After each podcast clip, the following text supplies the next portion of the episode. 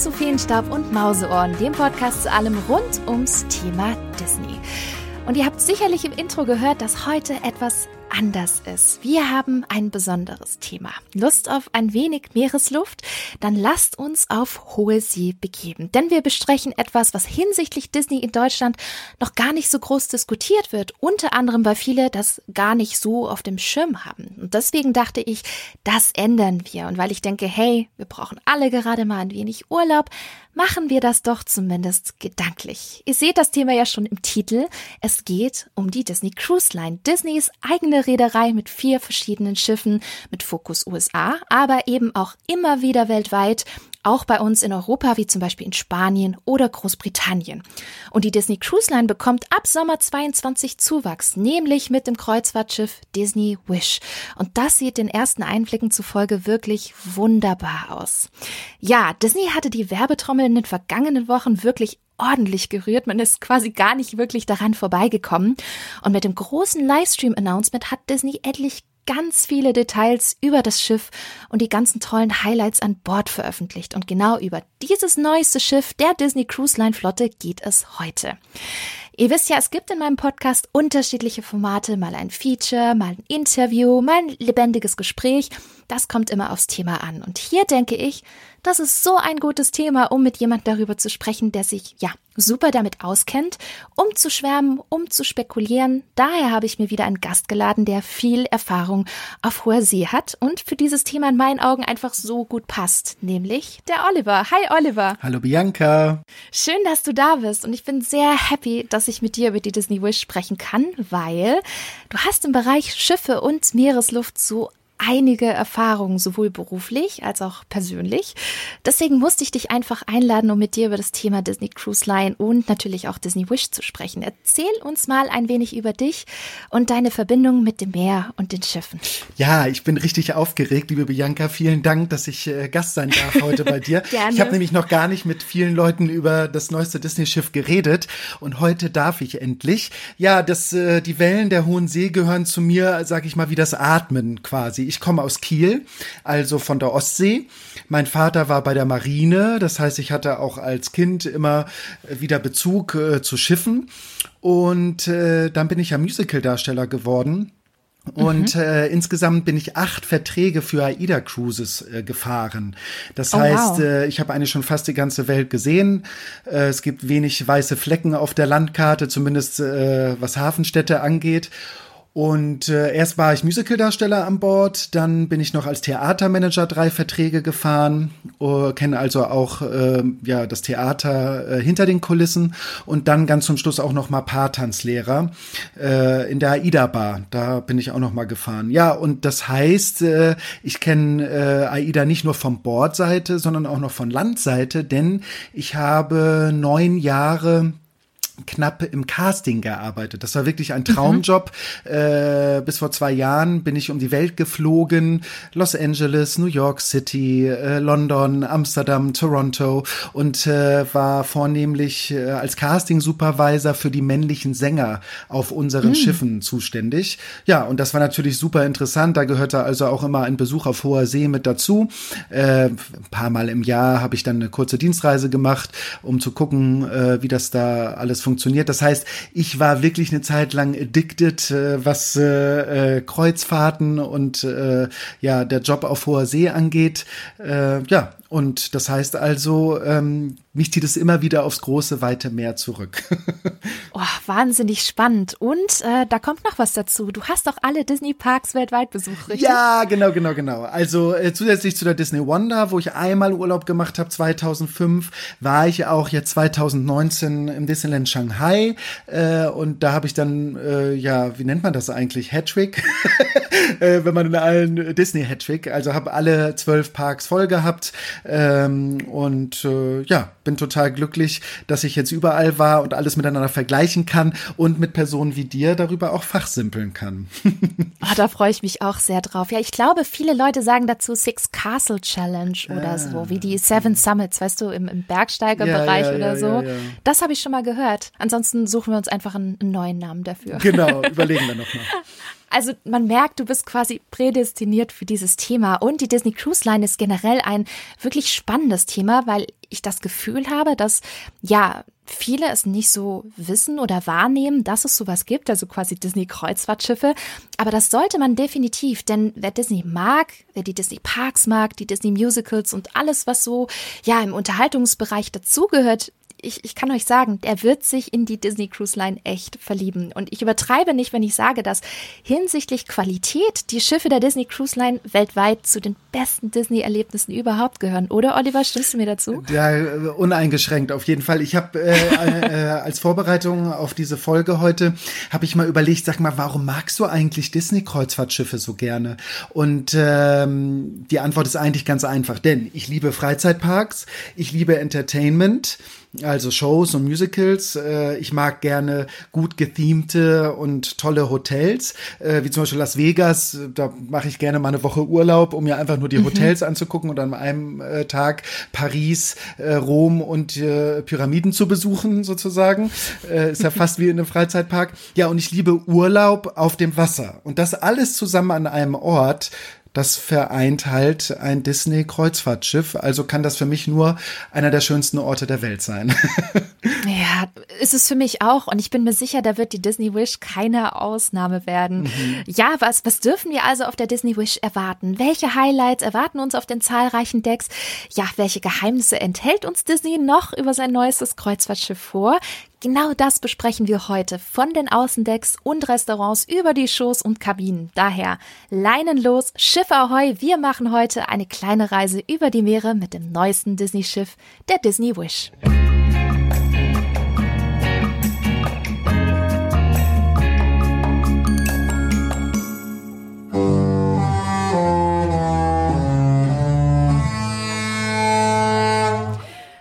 Wasser, die salzige Brise, das Meer. Ich glaube, viele von euch da draußen lieben diese Atmosphäre, mir inklusive. Und das ist schon etwas ganz Besonderes. Stellt euch vor, ihr seht aufs offene Meer, ihr riecht die Luft, ihr hört den Wind, seht einen Sonnenuntergang in der Ferne, kurz nachdem ihr ein leckeres Disney-Dinner der Extraklasse hattet und schon Vorfreude auf die kommende Disney-Show, die ja in ein paar Minuten losgeht. Das ist immer so ein tolles und ja schon fast unfassbares Gefühl und ein ganz besonderer Moment, den ich persönlich immer mit der Disney Cruise Line verbinde. Und natürlich das ikonische Horn mit der Disney-Melodie, was ihr gerade gehört habt.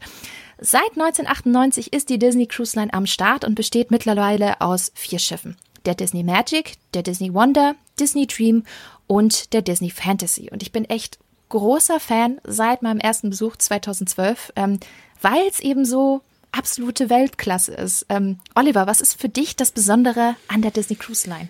Tja, ähm, ich würde sagen, unabhängig davon, dass man ja alle diese Lieblingsdestinationen, die ich eben gerade schon aufgezählt habe, an einem Ort vereint, ist das natürlich so, deswegen gehen wir ja auch gerne in Disney Freizeitparks, also Themenparks, mhm. ähm, dass Disney was macht, was nur Disney kann. Und das ist nämlich die beste Qualität und die höchste Expertise in äh, Entertainment und vor allen Dingen auch Guest Service. Es gibt ja nicht umsonst das Disney Institute, äh, was auch andere Firmen beibringt, äh, guten Gästeservice äh, ja zu servieren in Hotels, Restaurants, äh, Freizeitparks, Unternehmen auf der ganzen Welt. Und das kann einfach Disney wie fast kein anderer. Einfach diese hohe Qualität an Restaurants, Shows äh, und äh, ja, du merkst, ich komme eigentlich aus dem Schwärmen gar nicht heraus. Mhm. äh, wie gesagt, Disney bleibt Disney, das haben sie immer wieder gezeigt und äh, gerade auch auf dem Kreuzfahrtschiff äh,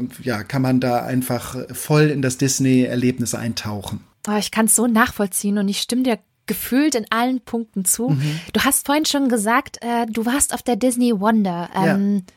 Erzähl mal ein bisschen. Ähm, ich war auf der Disney Wonder 2005, ist jetzt leider schon wieder etwas her. Damals war der Dollarkurs noch sehr gut. Der ist ja leider hm. für uns mittlerweile nicht mehr so gut. Ja, äh, leider. Nee, ja, und äh, das Schiff war damals auch nicht ausgebucht. Ich glaube, das passiert heutzutage auch selten, dass ein Disney-Schiff nicht voll ist. Das heißt, äh, ich habe eigentlich eine Inside-Cabin gebucht und ich habe meine Mutter ins Gepäck gepackt und äh, bin dann mit ihr nach Florida geflogen. Und der erste Wow-Moment an Bord war eigentlich einer von vielen, äh, dass wir ein kostenloses Upgrade bekommen haben. Äh, oh wow! Für eine Outside Cabin, weil das Schiff nicht voll war. Also da fing die Reise natürlich sofort gut an. Naja, mhm. und dann äh, klar, When You Wish Upon a Star hat das Horn gespielt. Da hat man Tränen in den Augen, kriegt Gänsehaut äh, und äh, das ist einfach unvergesslich. Also das wirkt immer noch von 2005 nach. Das war äh, eine Land and Sea Vacation nennt man das und zwar eine mhm. Kombination aus Disney World und äh, kurzer Kreuzfahrt. Es waren leider nur drei Nächte äh, und nur ein kleiner Eindruck, aber du merkst dadurch, dass das immer alles noch so präsent war oder mhm. ist bei mir, das ist unheimlich intensiv so eine Kreuzfahrt äh, äh auf einem Disney-Schiff. Äh, wir haben auch Castaway Key besucht, äh, darüber reden wir bestimmt auch gleich nochmal. Also das war wirklich, äh, ja, obwohl es so lange her ist, eines meiner schönsten, einer meiner schönsten Urlaube, die ich jemals hatte. Oh, ich merke, was das für ein Herzensthema von dir ist. Ja. Und für mich auch, für mich auch, seit ich das erste Mal, das war 2012, auf einem Disney-Schiff war. Und das war so einmalig. Das war die Disney Fantasy im äh, Jungfernfahrtjahr, mhm. Westkaribik mit Grand Cayman, Cozumel, Costa Maya, also so mhm. Mexiko die Ecke und die Karibik. Und natürlich auch Castaway Key, was für ein Traum. Und äh, uns hat das so gut gefallen. Ich war auch mit meiner Mom an Bord, dass wir gesagt haben, boah, das müssen wir nochmal machen. Und dann haben wir uns für eine Mittelmeerkreuzfahrt mit der Magic 2014 entschieden. Mhm. Ab Barcelona mit ja Frankreich, Côte d'Azur, Monaco, ähm, Italien, La Spezia, auch einen Tagestrip nach Florenz gemacht, was wirklich toll war. Und äh, ja, Civitavecchia, das ist ja in der Nähe von Rom. Und äh, ja, dann haben wir gesagt, okay, das, das machen wir nochmal, weil es so toll war. Und dann haben wir uns 2015 ähm, nochmal die Magic gegönnt und die ganz besondere Transatlantik von Barcelona nach Miami über Madeira und Castaway Key. Und das war ach Gott, ich glaube mit Abstand eine der unvergesslichsten Reisen überhaupt. Also elf Nächte direkt über den Atlantik. Dann äh, kommt man quasi auf dieser Insel an, auf dieser Disney-Insel in den Bahamas. Es war unglaublich surreal, aber ein absolut einmaliges Erlebnis. Das glaube ich. Also davon zehre ich heute ja, noch. Ja, ja, ja. Also da kommen mir zwei Gedanken in den äh, Sinn, äh, was du auch gerade erzählt hast. Ähm, Kreuzfahrt-Neulingen oder äh, ja Leuten, die noch nie eine Kreuzfahrt gemacht haben, erzähle ich immer, äh, Kreuzfahrten sind ein super Schnupperurlaub in Länder, in mhm. die man normalerweise vielleicht gar nicht kommen würde. Also gerade im Mittelmeer zum Beispiel, wenn man da eine Woche Kreuzfahrt macht, dann besucht man ja Frankreich, Italien, Spanien, vielleicht noch Griechenland, Zypern, sogar Tunesien. Äh, und man kann da äh, tagsüber gucken, gefällt einem das Land, gefällt einem die Destination. Und dann kann man ja nach der Kreuzfahrt noch mal wieder zum Beispiel auf Malta eine mhm. Woche Urlaub machen, weil es einem so toll mhm. da gefallen hat. Also das ist erstmal der erste Vorteil. Und dann, ich bin da ein bisschen neidisch. Ich habe das einmal als, ähm, als äh, Crewmember, also als Angestellter an Bord mitgemacht. Eine Transatlantik Atlantikreise in die Karibik. Das ist so ungefähr das Schönste an Urlaub, was man sich vorstellen kann. Denn man fängt meistens im kalten Europa an und dann fährt man, ja nicht schnell, es geht ja nicht um Schnelligkeit oder Geschwindigkeit, sondern es geht dann darum, langsam in die Karibik zu fahren und jeden Tag kann man erstmal eine Stunde länger schlafen, ja. weil man ja mhm. Zeitumstellung hat, äh, bis man dann bei sechs Stunden oder sowas angekommen ist, äh, Zeitunterschied.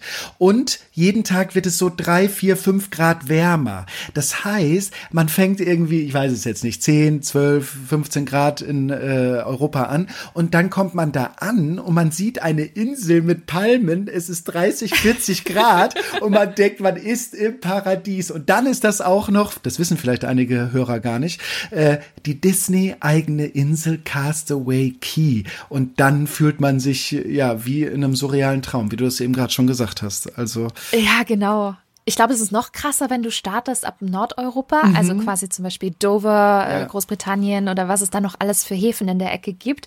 Wir sind ab Barcelona gestartet Ende September mhm. und da ging es dann. Ne? Okay. Also da waren es in Barcelona, glaube ich, auch so 24, 25 Grad.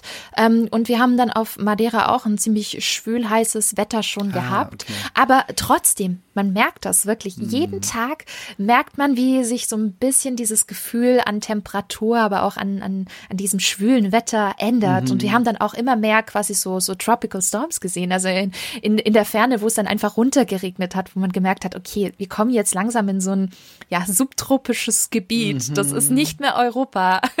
We're not in Kansas anymore, wie man so schön sagt. genau, genau. Das fand ich wirklich ganz, ganz toll. Also ja, du hast es ähm, absolut äh, bestätigt. Genau so ging es mir auch. Und deswegen, also Transatlantik, wirklich ein ganz großer Reisetraum, dem man sich sicherlich auch mal erfüllen kann und, und sollte, weil es wirklich was Besonderes ist. Ja, jetzt, jetzt bin ich zu Disney Cruise Line über meine Leidenschaft zu den Disney Parks äh, gekommen die du ja auch mit mir teilst. Äh, wie würdest du sagen, vergleicht sich die Disney Cruise Line mit den Parks? Weil ich glaube, sehr viele, die da draußen zuhören von euch, ihr kennt sicherlich Disneyland Paris oder Walt Disney World oder andere Parks weltweit. Und da ist natürlich die Disney Cruise Line ein bisschen anderes Konzept. Das stimmt. Ja. Wie, was ist denn da der Unterschied? Ja, das stimmt. Äh, bei mir ist das auch so, dass ich über die Freizeitparks äh, überhaupt auf das Disney Kreuzfahrtschiff damals aufmerksam geworden ist. Äh, in erster Linie ist erstmal wie in allen anderen Disney Destinationen nichts dem Zufall überlassen. Das heißt, äh, ganz am Anfang war das, glaube ich, sogar so, dass äh, Disney, als sie das Konzept Konzept geschrieben haben für die Schiffe, die wollten erst Disneyland aufs Wasser bringen. Das heißt mit Attraktionen, mit Shows, also wirklich wie ein Freizeitpark.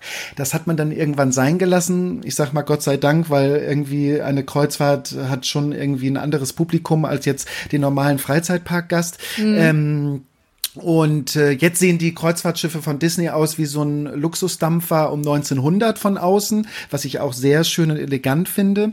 Und mhm ja, der größte Unterschied zu anderen Kreuzfahrtschiffen, bei ein Disney-Schiff hat ein Imagineer, also die hauseigenen ja, Gestalter, sag ich jetzt mal, und Ingenieure konzipiert. Das heißt, man hat da Erlebnisse, die vergleichbar sind, zwar mit Freizeitparkerlebnissen und auch auf diesem Niveau, aber dann doch irgendwie ganz anders. Also wie kann ich das am besten sagen? Vom Gefühl her ist überall, liegt überall, hört sich jetzt vielleicht ein bisschen kitschig an, als wenn überall so ein bisschen Disney-Feenstaub drüber liegt. Das mhm. heißt, das ist immer so die mhm. Magie, man kommt am, also man geht alleine nur über die Gangway. Ich kriege jetzt gerade das schon das wiederholt Gänsehaut gerade, während ich rede. Man kommt an Bord und man denkt so, wow, das ist wirklich Ach. so. Disney-Magie überall. ich glaube, ich habe jetzt auch diese Gänsehaut, von der du gerade gesprochen hattest. Ich hoffe, ein paar Hörerinnen auch. oh, es ist wirklich diese, genau, diese Disney Magic, die man kennt, auch die Qualität aus den Parks. Nur, und das finde ich ganz toll, körperlich nicht so anstrengend, weil ich glaube, jeder von euch weiß da draußen, wie hart es manchmal sein kann, im Disneyland Paris zu sein. Vor allem, wenn man viel schaffen möchte. Ich weiß, es gibt auch viele, die sehr gemütlich rangehen an die Parks und man merkt aber schon nach dem zweiten, dritten Tag, wie, wie, ja, wie die Füße wehtun und so.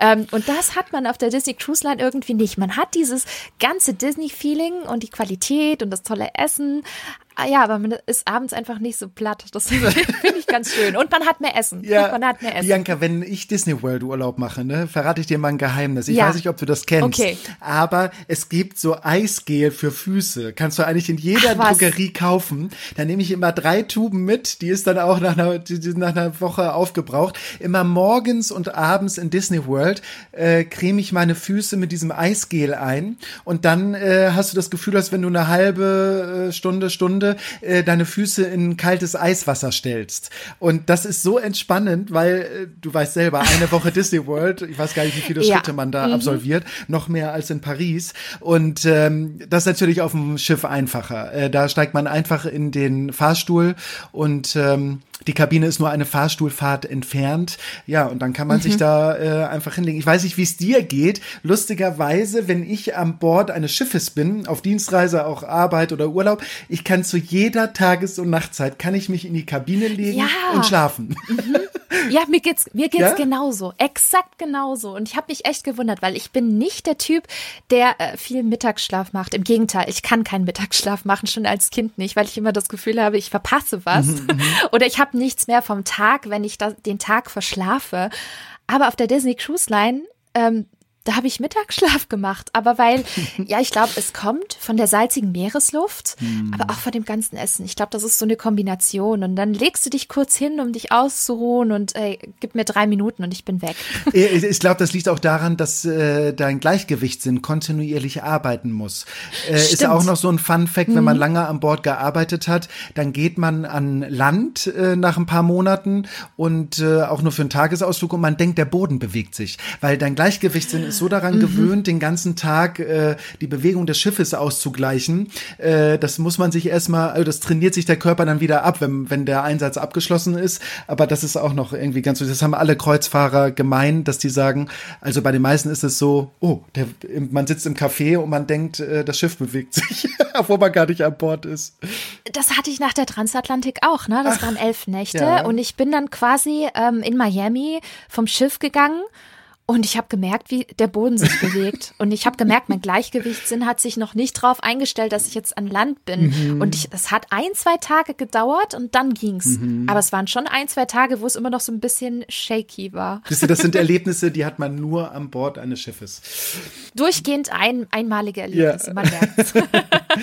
ja, und wir wissen ja, wir haben jetzt schon ziemlich viel darüber geschwärmt, aber ähm, ja, wenn Disney etwas kreiert, dann lassen sie sich für gewöhnlich immer was ganz Besonderes anderes einfallen. Und deswegen war ich schon mega gespannt, als äh, Disney 2019 auf der D23 Expo, also die große Disney-Messe in Anaheim, die Disney Wish angekündigt hatte. Das erste von drei neuen Schiffen der sogenannten neuen Triton-Klasse. Aber fast eineinhalb Jahre mussten wir warten, bis Disney die ersten Infos veröffentlicht hat. Ne? Da kam fast nichts. Hier und da mal ein Artwork von der Lobby. Das war's. Aber jetzt hat Disney die ersten Infos veröffentlicht und ja, ein wahres Feuerwerk gezündet und diese Infos klingen echt vielversprechend. Also ich weiß nicht, wie es dir ging, aber ich saß mit großen Augen vorm Fernseher, als ich den Livestream gesehen hatte, weil ich so lange jetzt drauf gewartet habe, auf diese ganzen Highlights und was sich in diesem Schiff verbirgt und was Disney da so alles reinpackt. Oliver, ging es dir da genauso? Du warst doch sicherlich auch live dabei, oder? Ja, war ich auf jeden Fall. Und ich kann eigentlich sagen, ich hatte fast das Gefühl, ein ganzer neuer Freizeitpark wird vorgestellt. Äh, und das mm, passiert ja mm eigentlich sehr selten in der Geschichte äh, der Disney Company. Äh, insofern war ich wirklich, ich glaube, eine halbe Stunde war das. Ich war gespannt wie ein Flitzebogen, habe mich immer wieder über eine neue Ankündigung und neues Artwork gefreut, hatte Gän zwischen mhm. Gänsehaut und äh, Tränen in den Augen, habe ich immer gedacht, oh, was kann da jetzt noch kommen? Also jetzt möchte ich es eigentlich äh, mal live sehen. Ich habe tatsächlich gedacht, äh, ganz am Anfang, dass das Schiff schon fast fertig ist, denn das haben die so mhm. genial animiert, äh, wo die da so standen, äh, im Atrium zum Beispiel. Also das war mhm. perfekt. Also wenn ich es nicht besser gewusst hätte, hätte ich gedacht, man kann da jetzt jetzt schon einchecken. Ja, das sah schon echt beeindruckend aus. Und, und beeindruckend sind auch die Daten und Fakten der Disney Wish. 341 Meter lang, über 67 Meter hoch, fast 40 Meter breit, also ein bisschen schwerer, größer als die Disney Dream und die Disney Fantasy, aber auch 15 Decks. 1250 Kabinen, davon 90 Prozent mit Blick nach außen. Also das ist auch ziemlich krass. Das hatten die vorherigen Schiffe so nicht.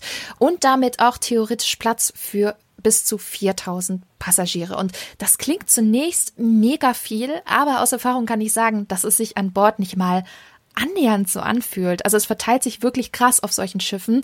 Ähm, und das finde ich total faszinierend. Ja, ja, kann ich auch sagen. Äh, die Schiffe werden ja immer größer äh, meistens. Es gibt ja Kreuzfahrtschiffe mit 6000 plus äh, Gästen. Und äh, ich kann auch nur die Bedenken immer aus dem Weg räumen. Manche denken, ähm, ja, je größer das Schiff, desto äh, enger wird es. Und äh, weil da auch mehr Passagiere dann sind. Nein, das Gegenteil ist der Fall.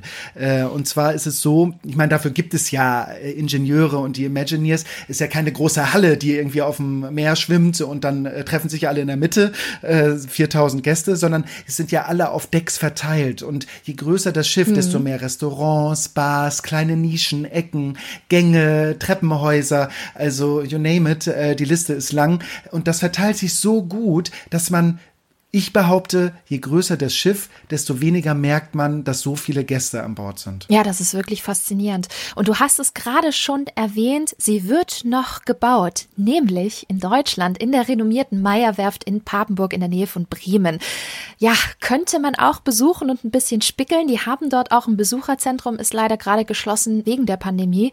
Ähm, aber da gibt es auch einen bestimmten Bereich, wo man in die Werft reingucken kann von oben und dann den aktuellen äh, Stand des äh, ja, Kreuzfahrtschiffs sieht, was super spannend sein soll. Warst du schon mal dort? Nee, äh, tatsächlich äh, hat man im Casting gar nicht so viel zu tun mit der Werft. Natürlich viele Kollegen, die waren dann da und haben mal nach dem Rechten geguckt, ob alles so eingebaut wird auf den AIDA-Schiffen. Also die Meierwerft baut auch AIDA-Schiffe, deswegen. Äh, mhm. Äh, aber ich war da noch, ich war da jetzt letztens zwar mal in Papenburg, weil ich da ein Ausstellungsprojekt habe im Laufe des Jahres. Aber ich muss sagen, man sieht leider gar nichts, wenn man mit dem Auto dran vorbeifährt. Oh. Musst du vielleicht noch paar Mal drum rumfahren. Ja. Vielleicht siehst du dann irgendeinen Winkel und kannst dann doch ein bisschen reinspickeln. Genau, muss man mal probieren. ja, also schon eine Meisterleistung, ein solches Schiff auch zu bauen. Aber jetzt sind wir schon direkt beim Schiff. Deswegen würde ich sagen, wir schauen uns das mal genauer an. Und da starten wir bei der Disney Wish im Herzen des Schiffs, nämlich in der Lobby bzw. Atrium, die sogenannte Grand Hall. Wirklich sehr offen, groß, elegant angelegt mit vielen Säulen. Besitzt auf der Disney Wish ein Cinderella-Thema. Dementsprechend sieht natürlich auch der Kronleuchter so aus, ist sehr inspiriert von der Verzauberung Cinderellas durch die gute Fee. Und auch Cinderella wird als Bronzestatue dort zu sehen sein. Auch das hat auf den anderen Disney-Schiffen Tradition. Da hat man zuvor Minnie, Donald, Mickey und Ariel gesehen. Und ich finde, das ist alles sehr stylisch, ziemlich golden, weiß, clean. Und wenn man bei einem Schiff der Disney Cruise Line an Bord geht, betritt man immer die Lobby zuerst. Deswegen ist dieser Ort auch ein ganz wichtiger Erstkontakt. Du siehst quasi das Schiff zum ersten Mal und diese ganze Atmosphäre versetzt dich direkt in die Stimmung für das, was noch kommt. Also quasi vergleichbar wie die Main Street USA in den Parks. Mhm. Oliver, wie findest du die Grand Hall? Wie macht sie sich vielleicht auch im Vergleich zu den anderen Lobbys der Disney Cruise Line? Ähm, ich muss sagen, sie sieht natürlich sehr majestätisch aus und äh, wirkt bestimmt auch eine tolle Atmosphäre herbeizaubern. Ich muss aber sagen, ich persönlich bin jetzt zum Beispiel Cinderella-Fan und ich kann natürlich auch nur alle Männer da draußen oder Jungs ermutigen, Cinderella zu embracen, also toll zu finden. Aber ich muss ja sagen, es ist ja ein sehr, wie sage ich das mal diplomatisch, mädchenfreundliches Thema. Das heißt, wenn ich jetzt zum Beispiel, äh, wenn da eine Familie Urlaub macht mit drei Jungs, ich könnte mir vorstellen, auch wenn wir nicht so, nicht so genderspezifisch mehr denken sollten in solchen Kategorien, dass die an Bord kommen und das erstmal nicht so klasse finden. Denn ich meine, warum funktioniert die Main Street äh, USA zum Beispiel so gut? Das spricht äh, Mädels wie Jungs an. Also das ist nicht, äh, das ist genderneutral, ist genau. Und jetzt so eine Cinderella, ja, wie soll ich sagen? Also wie gesagt, ich habe jetzt nichts dagegen, aber ich würde mir dann wünschen, dass zum Beispiel auf einem der nächsten Schiffe dann vielleicht mal, ich sag mal Star Wars, Marvel, so ein bisschen mehr Action ist, ne? Äh, damit, äh, ja, das wäre dann eine ausgleichende Gerechtigkeit. Oder man macht gleich komplett Marvel Kreuzfahrtschiffe oder Star Wars Kreuzfahrtschiffe, also komplett. Ja, die sehen dann aus mhm. wie äh, schwimmende Raumschiffe. ja, quasi dann die schwimmende Version eben des Galactic Star Cruises, mhm. was hier gerade in, in Orlando gebaut wird. Wer weiß. ja, also ich glaube, da wird, wird es einige spannende Überraschungen auch äh, in dieser Grand Hall geben. Ich vermute auch Shows, ne? die haben schon angekündigt, dass es diese Grand Hall Stage geben wird. Und ähm, ja, was man so auf diesen Artworks sieht, könnte auch auf LED-Lichter hinweisen. Der Stern am Ende des Kronleuchters, ich weiß nicht, wer Disney Parks kennt und auch die Disney Parks Abendshows, hat vielleicht auch schon eine Vermutung, dass der auch äh, zum Einsatz kommen könnte in der ein oder anderen ähm, ja, vielleicht Show, vielleicht auch Projektionseffekte. Ich bin ja, gespannt. Also die Technik ist ja mittlerweile so weit. Man kann ja, früher war das noch anders, aber mittlerweile kann man ja an Bord eines Schiffes eigentlich fast alles verbauen, was auch an Land geht. Äh, und äh, ja, wäre es nicht cool, irgendwie eine kleine Version von Fantasmic oder Disney Dreams an Bord in der Lobby, also in der Grand Hall zu zeigen. LED ist ja fast schon Schnee von gestern. Also ich möchte gerne Projection Mapping, möchte ich gerne äh, da sehen. Ich auch. Ich glaube, das wäre toll. Ja. Ich könnte es mir richtig gut vorstellen. Ja, ja. ja, aber wir wissen ja, Disney ist sicherlich noch für die eine oder andere Überraschung gut. Mhm. Ja, die Lobby sieht wirklich großartig aus. Und das ist normalerweise so, wenn du ein Disney Cruise Line Schiff zum ersten Mal betrittst, am Anfang des Urlaubs, hat man oft den Fall, ja, die Kabinen sind noch nicht fertig. Also was macht man dann?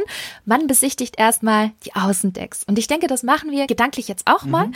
denn die sind auf der Disney Wish echt spannend. Und ja, mein großes Highlight und ich glaube auch das Highlight für viele, die Aquamaus. Ne? Ein, Im Vergleich zum Vorgänger Aquaduck, eine, eine Rutsche, dieses Mal ein bisschen mehr als nur eine Rutsche, weil Disney sie erstmals als Attraktion betitelt. Wow. Mhm. Oliver, was meinst du? Was können wir denn hier erwarten? Was hat Disney sich hier einfallen Ja, ich meine, als Parkfan ist man natürlich immer gespannt auf Attraktionen und man hätte nicht gedacht, dass es an Bord eines Schiffes eine äh, Attraction geben kann. Ähm, die haben ja schon geteasert in dem Livestream, dass es sowas wie eine Pre-Show geben wird, vielleicht auch ein Dark Ride-Teil. Mhm. Da bin ich tatsächlich ein bisschen von den Socken. Äh, wenn die das tatsächlich machen, äh, das kenne ich noch nicht. Also, dass äh, wirklich wie eine Attraktion eine Geschichte erzählt wird zu diesem, ja, ich will fast sagen, Ride.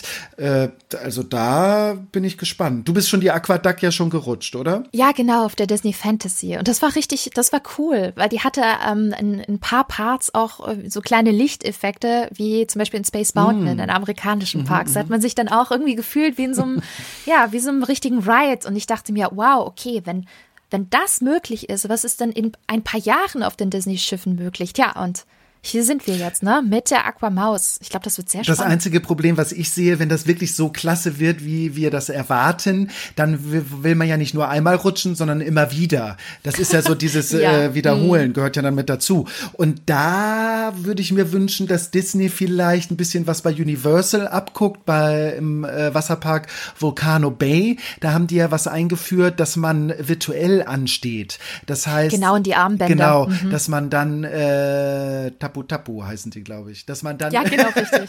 dass man dann, tap, tap. Äh, genau, dass man dann äh, ja vielleicht sein Magic Band einscannt an der Rutsche, äh, also an der Aquamaus, äh, und dann kann man sich wieder in die Sonne legen oder vielleicht noch ein Eis essen oder sowas. Das finde ich klasse, weil ich glaube, es hat keiner Lust, auf dem Pooldeck, mhm. auf dem Schiff irgendwie eine Stunde anzustehen, um dann die Aquamaus zu fahren. Nee, und ich glaube, das fügt auch ganz, ganz viel noch zu, zu diesem Gesamterlebnis mhm. hinzu. Und ich glaube, das wird richtig toll. Also wie du schon gesagt hast, Storytelling. Es gibt eine Story rund um Mickey und Minnie aus den neuen Kurzfilmen. Und man sieht auf dem Artwork schon Screens, man sieht Wasserdüsen. Disney spricht von Showszenen, von Musik, Lichtern und Effekten. Also ich glaube, da können wir wirklich was ganz Tolles erwarten. Also von der Länge her 230 Meter, damit auch fast so lang wie die Aquaduck. Ich bin super gespannt, was Disney uns da bringen wird. Und auch generell sehen die restlichen Außenbereiche echt toll aus. Es gibt, wie man auf den Artworks und Deckplänen schon sieht, eine zweite Rutsche, die aber eher etwas orientiert für die Jüngeren ist. Aber aus Erfahrung kann ich sagen, die dürfen auch die Erwachsenen rutschen. Und die machen auch echt Spaß. Mhm. und hier ist es der Slidosaurus Rex, angeschlossen an die Toy Story Splash Zone. Das ist quasi ein Wasserspielplatz für die Jüngsten unter uns. Ähm, ja, die Route kann man als Erwachsener nutzen, aber die Splash Zone ist tatsächlich ja wirklich, wirklich nur für die Kids. Spannend ist, glaube ich, auch der Poolbereich in der Mitte des Schiffs. Dieses Mal nicht so ein ganz großer Pool, wie man es von den restlichen Schiffen kennt, sondern mehrere kleine, mittelgroße Pools, die, ja, wie sollte es auch anders sein, grob angeordnet von oben betrachtet einen Hidden Mickey ergeben. Mm. Und das ist nur ein Teil davon. Auch wir Erwachsenen haben spezielle Bereiche. Und dazu gehört die Quiet Cove, die es auch schon auf anderen Disney-Kreuzfahrtschiffen gab und ich auch immer ganz super toll fand. Auf der Disney Wish muss man natürlich noch eine Schippe drauflegen. Und jetzt gibt es sogar einen Infinity Pool. Oh, ist das nicht ah. großartig? Also direkt am, am Heck, am hinteren Teil des Schiffs auf Deck 13. Ich glaube, das wird so wunderbare Ausblicke auf sie Perfekt. Geben. Ich, hm. ich weiß noch gar nicht so lange, ich kenne noch gar nicht so lange den Begriff Infinity Pool. Ich bin schon mal in einem geschwommen, aber ich wusste nicht, dass das so heißt. Also man hat wirklich das, das ist ja der Effekt, dass man das Gefühl hat, man schwimmt irgendwo weiter und man genau. sieht den genau. Rand des Pools nicht. Äh, das stelle ich mir super vor. Man muss natürlich ein bisschen gucken, wann man dann in dem Pool ist. Denn wenn man im Hafen liegt, äh, Disney hatte immer das tolle stimmt. Liegeplätze gar keine Frage. Mhm. Aber es kommt ja auch mal vor, dass man zum Beispiel im Containerhafen liegt und dann äh, guckt, äh, äh guckt man auf einen Kran oder Container. Das ist dann vielleicht nicht ganz so toll.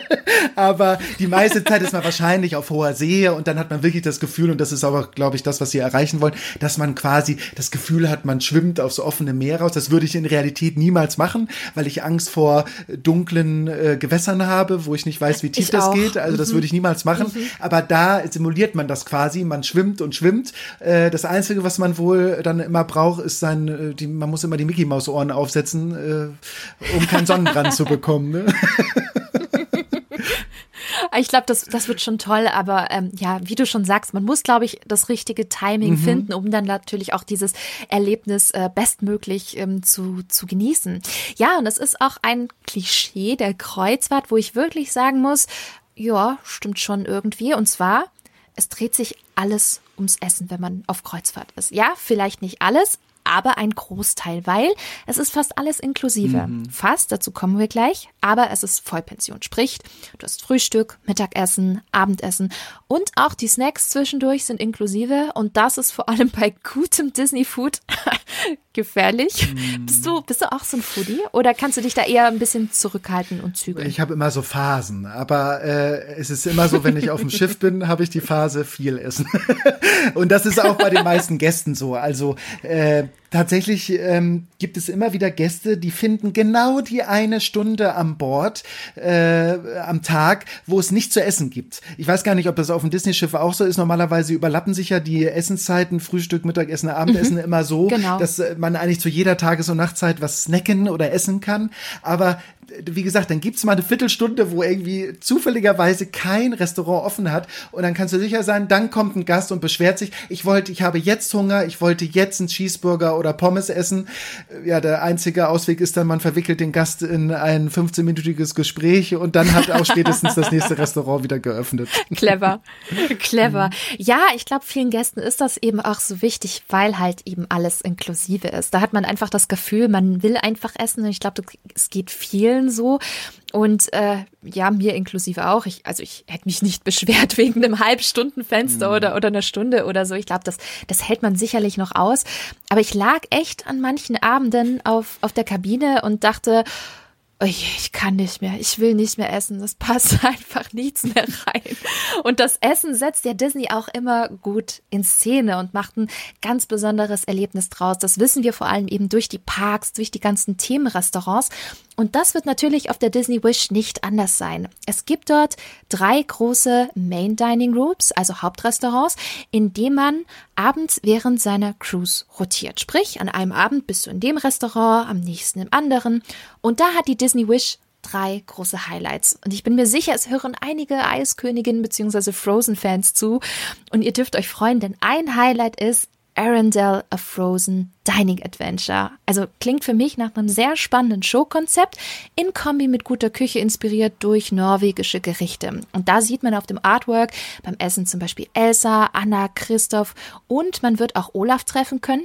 Aber das Show- und Essenskonzept ist nicht neu. Also zum Beispiel auf der Disney Wonder kann man auch schon in Tianas Place essen, rund um die Charaktere aus Küsst den Frosch. Ähm, hattest du schon die Chance, bereich, bereits ein solches Show-Restaurant ähm, auszuprobieren? Ich nehme mich noch nicht. Das gab's damals noch nicht auf meinem Genau, Schiffen. nee, 2005 gab's das auch noch nicht. Ähm, Habe ich leider noch nicht ausprobiert. Ich hoffe mal, dass das äh, Essen da sehr gut ist. Disney hat ja auch gezeigt mit der Buffalo Bills Wild West Show in Paris. äh, da ging es mehr um die Show als ums Essen. Äh, aber ich glaube, das Essen ist trotzdem Nebensache. Ich bin ein großer Frozen-Fan, wie viele andere auch, Frozen 2 insbesondere. Aber ich, ich mhm. sehe jetzt schon vor mir äh, Kinder, die in dem Restaurant sitzen und auf einmal kommen Anna und Elsa da bin ich mir hundertprozentig sicher, dass das Essen dann gar keine Rolle mehr spielt. Also es ist eigentlich fast egal, was auf dem Teller liegt. Äh, da kann Disney tatsächlich sparen. also ich weiß nicht, ob an der Qualität, aber das muss auf jeden Fall nicht viel auf dem Teller liegen. Denn in dem Gang, wo Anna und Elsa kommen, da bleibt alles auf dem Teller. Da bin ich mir jetzt schon sicher. Ach, ich glaube an der Qualität äh, wahrscheinlich gar nicht, mhm. weil ich finde die Dining Rooms, die ich bisher immer gehabt habe, also die da draußen, die zuhören und auch schon mal eine Disney Cruise gemacht haben, werden bestimmt uns zustimmen. Die Qualität an Essen in den Dining Rooms ist ja wirklich super ja, gut. Das ist vergleichbar quasi in den wie in den Parks, äh, die die wirklich höherpreisigeren mhm. Restaurants, würde ich mal sagen. Also noch nicht mal die Standards. Und ich denke jetzt nicht an Paris, sondern eher sogar in Richtung Walt Disney World oder Disneyland California. Mhm. Und ich glaube, aber du sagst schon was Richtiges. Ich denke, der Fokus wird natürlich eben nicht komplett auf dem Essen liegen, sondern halt eben auf dem spannenden Showkonzept. Und ich bin gespannt, wie sie, wie sie das machen würden in, in, oder werden in, in puncto Mischung aus den Show-Elementen und, und Dining-Elementen. Ich glaube, wahrscheinlich gibt es auch immer wieder so Phasen, wo man sich mehr aufs Essen mhm. konzentriert und äh, womöglich ist es auch getimed, ne? Also man kann ja sicherlich auch ein paar Durchschnittsrecht, äh, ja, Werte errechnen, mhm. wann die Leute ungefähr fertig sein könnten, um dann wieder die Show zu starten. Ja. Also ich bin ich bin gespannt. Ähm, ja, aber bei Arendelle hört die Disney-Magie natürlich noch nicht auf. Wir haben das Restaurant 1923 und bei diesem Jahr klingelt vielleicht etwas bei euch, denn das ist das Jahr, in dem die Walt Disney Studios gegründet worden sind. Und da denkt man natürlich gleich an Hollywood, an Glitz und Glamour. Oliver, was dürfen wir denn vom 1923 erwarten? Also das, was man so gesehen hat, sieht das ja aus wie eine, wie soll ich mal sagen, California-Style Fusion Kitchen. Also das erinnert mich sofort an meine Reisen nach Los Angeles ist. Da kann man sich ja auch durch die Küchen dieser Welt schlemmen, äh, mhm. weil es da ganz viele unterschiedliche Einflüsse gibt. Imbisse, Restaurants, Kiosks, äh, Cafés. Ähm, und so sieht das da auch aus. Also äh, es wird immer alles frisch sein, da bin ich hundertprozentig äh, sicher. Und ähm, man hat dann quasi wie so in Kalifornien ein Stück Sonne auf dem Teller. Äh, so kann ich das, so das würde ich erwarten. Also frisch und sonnig als Geschmacksrichtung. Das würde mich mal interessieren, wie das schmeckt, frisch und sonnig. Aber es klingt ja. gut. Es kann nur lecker ja. sein. Aber du sagst es ja schon, ne, diesen, diesen, diesen Hollywood, äh, dieses Hollywood-Feeling. Und ich glaube, das erwartet uns da auch. Es sieht von dem Artwork her sehr erwachsen aus, sehr schick. Ähm, und das Tolle ist, zelebriert auch die Animation. Ne? Das Restaurant ist voll von Artworks, Zeichnungen und Ausstellungsstücken rund um die Disney-Animationsfilme. Und das sieht man auf dem Bild schon im Hintergrund. Schön und das Biest, Rapunzel, Peter Pan und ja, so, ein, so eine Art Restaurant kennt man eigentlich schon von den anderen Schiffen. Das ist nämlich das Animators Palette.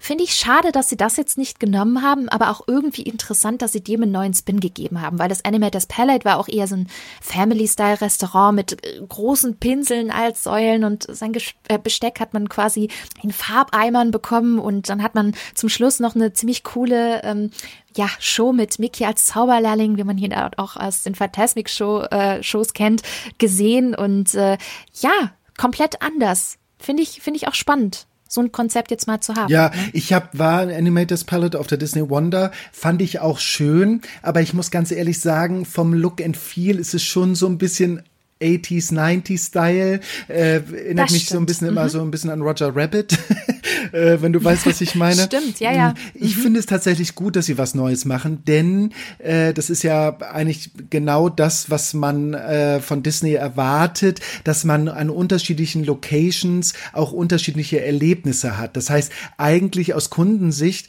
äh, wäre es doch eigentlich ganz interessant, dass man auf allen Disney-Schiffen gewesen sein muss, um alle Restauranterlebnisse einmal äh, äh, erlebt zu haben. Also insofern finde ich das gut, wenn sie ab jetzt immer einzigartige Konzepte auf jedes Schiff packen. Das würde ich mir auch wünschen. Ich mag das auch total in den Disney Parks, mhm. ne? Also zu wissen, boah, ich bin jetzt eine Disney-Attraktion gefahren, die gibt's nur dort, wie zum Beispiel in Hongkong Disneyland Mystic Manor.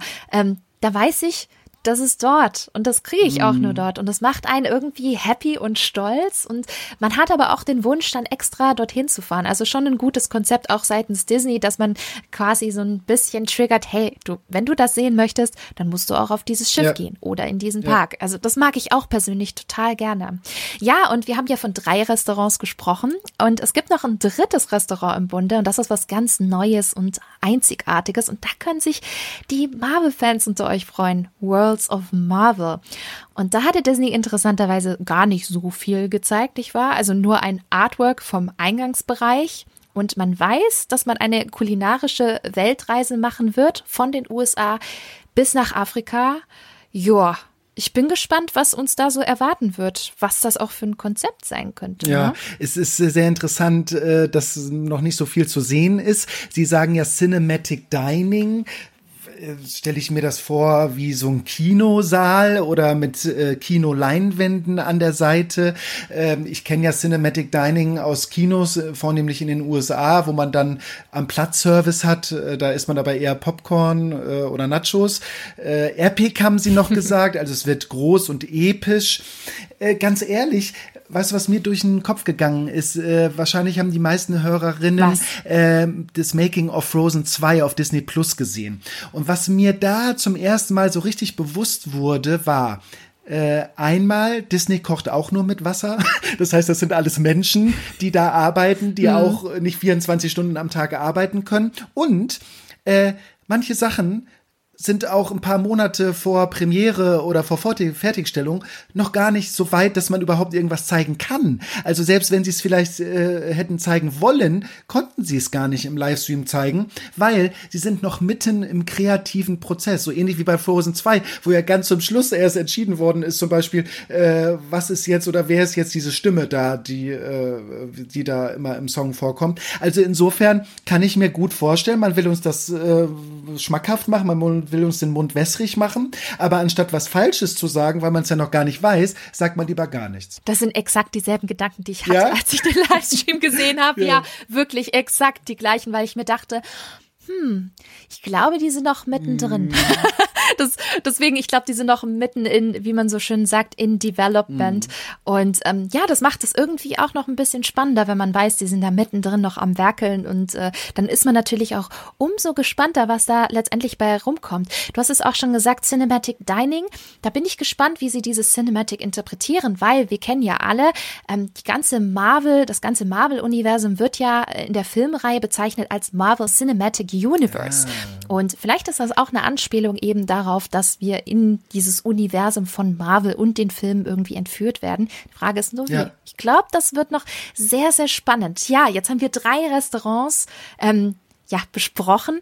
Oliver, welches Restaurant ist denn dein Favorit? Wenn du die Wahl hättest, nur eines der Restaurants zu besuchen, welches würdest du ja, wählen? Schwere Entscheidung. Also ich liebe Frozen, wie gesagt, und ich mag auch äh, das Marvel Universe, aber ich finde die Kombination zwischen Disney und 20er Jahre Art Deco Hollywood, die finde ich einfach klasse. Also egal, ob jetzt zum Beispiel die äh, ursprüngliche Version des New York Hotels in äh, im Disneyland Paris oder auch Big Band Beat, das ist eine Show in Tokyo mm, Disney Sea, mhm. das geht ja auch so in die Richtung, auch wie das Theater gestaltet ist. Also ich finde, das ist so ein guter Match äh, Disney Hollywood 20er Jahre, dass äh, wenn ich nur ein Restaurant auswählen dürfte, dann wäre es auf jeden Fall 1923. Ich sehe schon, wir verstehen uns. ja?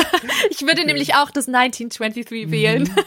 Ich liebe diesen, diesen klassischen Eden-Look, ne? auch mit den grünen Sitzen, die man gesehen hat auf dem ah. Artwork.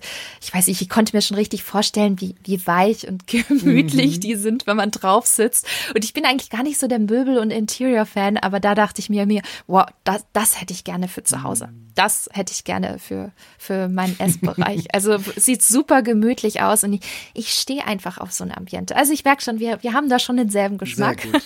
aber das war noch nicht alles. Es gibt noch zwei High-Class-Restaurants, in denen man sicherlich wieder mit Aufpreis ähm, essen kann, nämlich das Palo Steakhouse, inspiriert durch Herr von Unruh aus Schön und das Biest. Man sieht ganz, ganz viele Zahnräder in der Deko und man sieht auch im Hintergrund ebenfalls eine Uhr, die äh, Herr von Unruh ähnelt.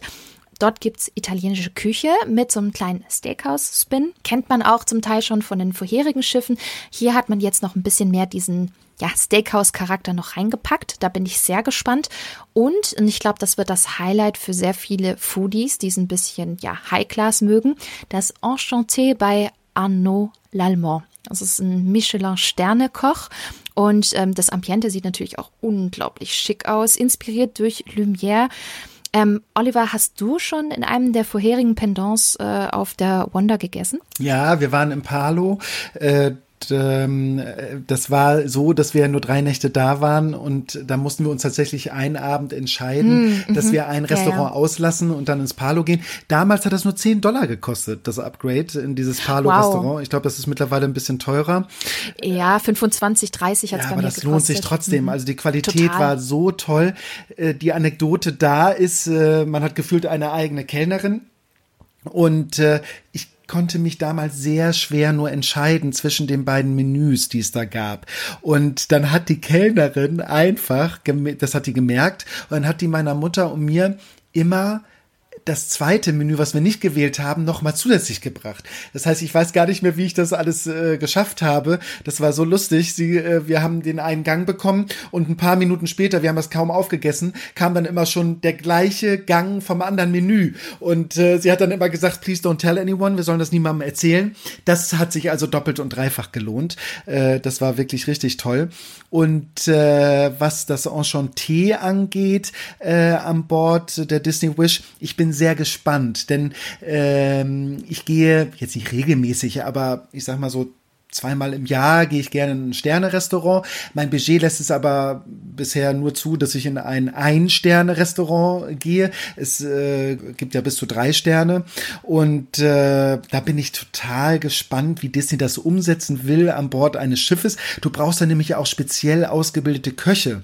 Also Köche sind sowieso mhm. immer mhm. gut an Bord, da bin ich sicher. Aber du brauchst halt, das, die müssen schon fast molekular kochen. Da fängt das schon morgens an, damit das äh, ein Drei-Sterne-Menü wird abends. Also ich glaube, da wird äh, Disney neue Maßstäbe setzen und ich freue mich da jetzt schon drauf, dass ich an Bord eines Schiffes in ein Drei-Sterne-Restaurant ging. Oh, spannend. Ja, man hat schon lange gehört, dass Disney eben ein Sterne-Restaurant auf hoher See ähm, integrieren möchte. Jetzt mit der Wish ist es tatsächlich soweit.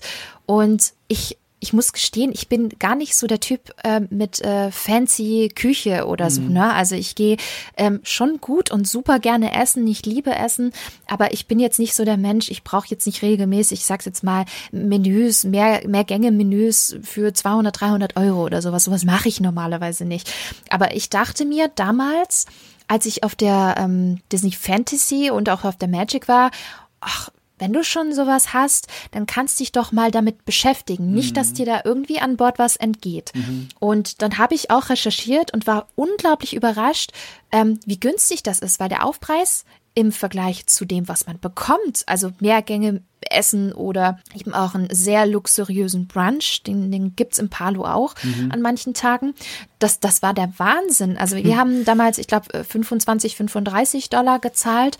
Und wenn man das in Relation setzt zu dem, was man da bekommt, ich, also ich war völlig hin und weg. Und das war wirklich jedes, jedes Food-Item, jeder Gang war so lecker. Ich habe sowas noch nie in meinem Leben gegessen. Da waren auch echt einige Sachen dabei, die ich vorher mm. noch nie mhm. gegessen habe. Generell auf der Disney Cruise Line. Trüffel, Hummer, Gott, Kaviar, das klingt so übelst dekadent. Mm. Aber es gab's halt dort und dachte mir, ich habe sowas noch nie probiert. Ich probiere das jetzt einfach mal. Es ging tatsächlich. Also viele sagen so, äh, wenn du es, glaube ich, so einen hochwertigen mal probierst, dann ist das schon das, das, ist, das ist schon ganz lecker, hätte ich nie gedacht. Ja, man kann an Land bis zu, äh, wie soll ich mal sagen, wenn man in drei Sterne, war ich jetzt wie gesagt noch nicht, äh, eben aus folgendem Grund, wenn man in ein Drei-Sterne-Restaurant geht, mit Weinbegleitung kann man da gut äh, für einen Abend für zwei Personen 1000 Euro ausgeben. Ne?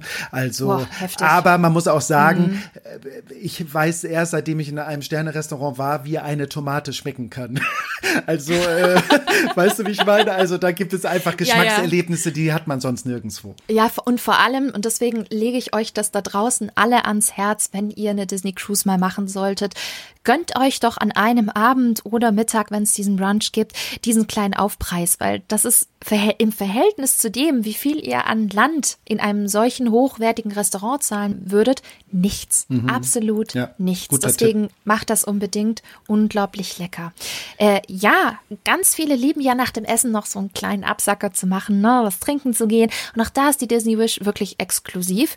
Es gibt wieder tolle Themenbars und darunter ein Highlight für alle Star Wars Fans und vielleicht auch die, die es noch werden wollen, nämlich die Bar Star Wars Hyperspace Lounge. Wow, also ich bin ich bin ganz großer Star Wars Fan und ich fand auch Galaxy's Edge wirklich großartig. Ich habe dort auch in Ogas Cantina ähm, was getrunken und freue mich natürlich, dass dieses Feeling jetzt auch auf die Disney Cruise Line kommt. Oliver, ähm, bist du überhaupt Star Wars Fan? Äh, ich hoffe, du magst mich jetzt gleich noch. Ich, Bestimmt. Ja, ich bin nicht, also ich habe jetzt nichts gegen Star Wars, aber ich bin kein ausgesprochener Star Wars Fan. Ich glaube, ich habe noch nicht mal alle mhm. Filme gesehen. Aber äh, ganz ehrlich, wer mich kennt, der weiß, ich liebe Theming und alleine diese Idee und diese, äh, diese, äh, diese Konzeptzeichnung vom Board, wie genial ist das bitte, dass mhm. ich in einer Bar bin, da ist ein Screen, man hat das Gefühl, man ist im Weltraum, da ist mir das eigentlich ist schon so fast cool. egal, ob das Star Wars ist oder einfach nur Weltraum. Und dann, das Schiff bewegt sich ja immer leicht. Das heißt, man hat sogar noch das Gefühl, man ist schwerelos im Weltraum und kann man, und dann trinkt man da tolle Sachen. Ich würde vielleicht sogar äh, Cross-Promotion einbauen und Mary Poppins vorbeifliegen lassen oder sowas. Ich glaube, die kann das, auch im Weltraum. äh, muss jetzt nicht sein, aber das bietet ja unendliche Storytelling-Möglichkeiten. Das äh, Star Wars-Universum ist auch so riesig. Ich rieche ja ein bisschen eine Synergie zwischen dem kommenden äh, Star Wars Hotel in Epcot oder bei Epcot äh, und hier äh, der Bar an Bord. Denn ich meine, das ist doch genial, wenn die Imagineers sowieso an dem Hotel arbeiten und da eine Bar einbauen und man will so eine Experience auch an Bord haben, dann äh, kann man da das doch gleich ausprobieren und äh, umsetzen. Also ist, glaube ich, auch eine gute Cross-Promotion. Wenn we wem die Bar an Bord gefällt, der wird garantiert dann auch äh, mit dem Gedanken spielen, ins Star Wars Hotel zu gehen. Ne? Oh, da bin ich mir sicher. Und du sagst was, Cross-Promotion. Also ich bin mir sicher, man wird auch den Galactic Star Cruiser sicherlich mal vorbeihuschen sehen. Mhm. Und was sie angekündigt haben, man sieht ja bekannte Planeten wie Tatooine und Mustafa, aber eben auch Batu. Und Batu ist eben der Planet, wo Galaxy's Edge der Themenbereich in den Parks ist. Also so schließt sich der Kreis. Und das mhm. macht Disney schon echt clever. Ja. Aber es ist natürlich auch toll für, für Parks-Fans, die dann in dieser Bar sitzen und denken, oh, das Galaxy's Edge. Also ich, ich liebe solche, solche Easter Eggs ja. und Momente. Da freue ich mich immer und kann sagen, oh, da war ich schon. Mhm. Ich weiß nicht, das, das macht mich immer total happy. Ja. Und natürlich kann man auch den Millennium Falcon entdecken. Wie soll es auch anders sein? Also ziemlich stylisch. Und ich hoffe, dass wir auch so kreative Drinks erleben werden wie in Ogas Cantina. Ähm, diesen Cocktail fand ich wirklich ja, Out of This World, der hieß auch Outer Rim, äh, fand ich ganz spannend. Ja. Und der war richtig gut. Vielleicht sind sie ja sogar noch besser. Ja, und für diejenigen, die übrigens äh, es ein bisschen mehr Disney mögen, gibt es noch The Rose, eine sehr elegante Bar, inspiriert durch, ja, wie der Name es schon verrät, die Schöne und das Biest. Sieht auch super schick aus, ganz in eleganten Gold- und Rottönen mit vielen Rosendesigns. Und ja, ich fand die Bars generell dort immer sehr, sehr cool. Das könnte sicherlich auch eine sehr elegante Location werden. Ja, bei Rosen muss ich ja sofort daran denken, äh, dass ich abends da dann einen Tisch reservieren würde äh, mit einem riesigen Rosenstrauß und dann würde ich einen Heiratsantrag machen. Das ist doch perfekte Location dafür. Äh, absolut, absolut. Habt ihr da draußen gehört? Also das war wirklich ein heißer Tipp vom Oliver. Ja. Ne? Bitte nachmachen. Genau, wir möchten Fotos sehen vom Heiratsantrag. Bitte. nee, also ich, ich glaube, das wird eine wirklich besondere Location, gerade für solche Anlässe, aber auch einfach einen, einen schönen Abend irgendwie auszuklingen. Und generell fand ich aber auch ähm, die Bars in, auf der Disney Cruise Line sehr, sehr hochwertig, auch von den Drinks. Ne? Also Reminder, schön verantwortungsvoll sein, ne? gerade wenn es um das Thema Cocktails und Alkohol geht, ganz wichtig. Mhm. Mm, aber sicherlich so mal als Absacker kann man sich ja einen, einen gönnen. Ja. ja. Und äh, wofür Disney natürlich auch steht, und das wissen wir alle, richtig gute Shows. Und das kennen wir ja auch schon von den Disney Bühnenmusicals, aber eben auch von den Shows aus den Parks. Und es ist natürlich klar, dass man sowas auf der Disney Cruise Line auch erleben kann. Und auf der Disney Wish ist das Herzstück das Walt Disney Theater auf Deck 3 und 4. Ja, weil eben mit Rangbereich, also sehr großes Theater. Und da wird es drei Shows geben. Eine davon ist Aladdin, kennt man schon von den vorherigen Schiffen. Die anderen zwei Shows sind noch nicht bekannt, ne? Oliver, Running Gag, da sind sie wahrscheinlich noch dran, ne? Wissen sie doch gar nicht, genau. genau. Also da macht Disney noch ein großes Geheimnis drum. Ähm, du bist ausgebildeter Musicaldarsteller. Du warst fürs Casting der AIDA-Kreuzfahrtschiffe zuständig. Du kommst quasi vom Fach. Wie ist denn dein Eindruck von den Disney Cruise Line Shows? Hattest du bislang da einen Favoriten? Ja, und äh, ich glaube, du weißt auch gleich, wovon ich rede, denn die Show, die ich an Bord gesehen habe, die gab es auch in Hongkong. Golden Mickeys. ja, ja. Also die, das war mein absoluter Favorit damals 2005. Da äh, tun die ja so, als wenn ja, das ist ein bisschen wie so eine Oscar-Verleihung. Es gibt einen roten Teppich, man wird fotografiert, wenn man als Gast ins Theater kommt als wäre man ein VIP, ein Celebrity. Und das war eine ganz glamouröse und tolle Show. Es war äh, eine Compilation-Show. Äh, wir haben auch Herkules gesehen. Her mhm. The Musical, weil da ja die Muse, die Muses äh, drin, die Musen drin vorkommen, war mhm. auch okay. Ich persönlich liebe es aber, in einem Park oder auch an Bord eine Original Show zu sehen. Bedeutet, Aladdin ist bestimmt nett und auch toll an Bord, aber Aladdin kann ich auch am Broadway, im West End, äh, in Deutschland, in Stuttgart zum Beispiel sehen. Das heißt, ich kann das zu Hause sehen und ich möchte gerne an Bord was sehen, was ich nicht zu Hause sehen kann. Ich äh, blicke da ein bisschen wehmüt, wehmütig zurück auf eine Show, die gab es äh, vor ein paar, schon ein bisschen länger her, in Nordamerika. Das war eine Tour On the Record hieß die. Das war eine mhm. Song and Dance Show, eine Compilation Show unheimlich toller Soundtrack, denn äh, diese Show bestand nur aus Medleys äh, von verschiedensten Disney-Songs und äh, richtig toll gemixt. Und das Interessante war, dass ganz häufig Frauen Männer-Songs und Männer Frauen-Songs gesungen haben. Cool. Und das mhm. liebe ich einfach. Ich gehe mal davon aus, dass viele Gäste an Bord eines Disney-Schiffes, die haben schon auf Disney Plus alle Animationsfilme und Animationsmusicals gesehen. Die waren auch vielleicht schon in einem ein oder anderen Disney Musical an Land und die sind offen für solche Twists. Also die möchten gerne an Bord was sehen, äh, was so ein bisschen anders ist als an Land. Und deswegen äh, kann ich da nur Disney bestärken äh, vor allen Dingen Compilation-Shows äh, mhm. anzusetzen.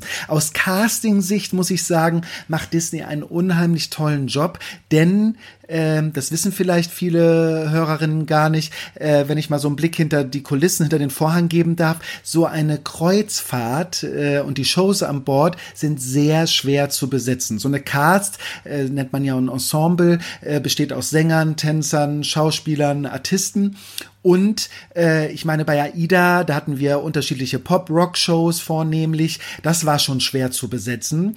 Äh, mhm. Aber an Bord eines Disney-Schiffes ist es umso schwerer.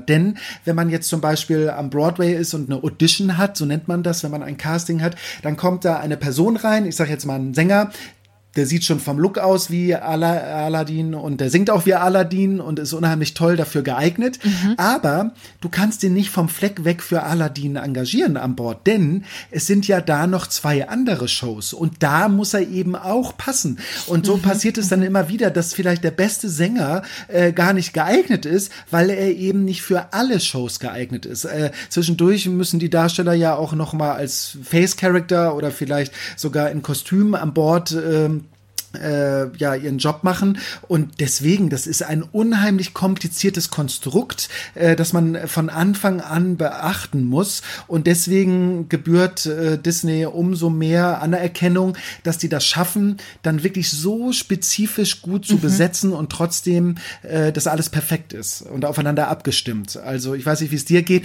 aber ich war sehr begeistert von den Shows an Bord und äh, ja, also Hut ab, dass Disney da wirklich so eine hohe Qualität auch an Bord umsetzt. Kann ich äh, mich komplett anschließen. Ich finde es schon eine Herausforderung, wenn man sich auch überlegt, es ist ein schwimmendes Schiff, ne? Also mit all äh, den Bewegungen, die eben das Meer mit dem Schiff so eben anstellt. Ich meine, wem erzähle ich das, äh, Oliver? Mhm. Du, du kennst dich natürlich da am besten aus, ganz klar. Ja. Ähm, aber dann auch noch in Kombination mit pyrotechnischen Effekten, mhm. die man eigentlich eben aus den Parks kennt, äh, plus sehr großen ähm, Set-Teilen, also Bühnensets, wo man sich denkt, wow, und das alles auf einem schwimmenden, fahrenden Schiff, mhm. äh, das fand ich wirklich schon eine sehr, sehr große Meisterleistung. Und wie du schon gesagt hast, ich bin auch ein ganz großer Fan von diesen äh, Medleys Compilation Shows, ne? also wo man quasi Best-ofs hat und dann kommt wieder Lion King, dann hat man halt eine Grundstory, mhm. aber eben darum, gibt's dann halt gestrickt eben diese Highlights, die man aus den Disney-Filmen schon kennt, wie auch Mickey in the Magician in Disney in Paris mhm. ist auch so eine Compilation-Show, die ist ganz, ganz toll.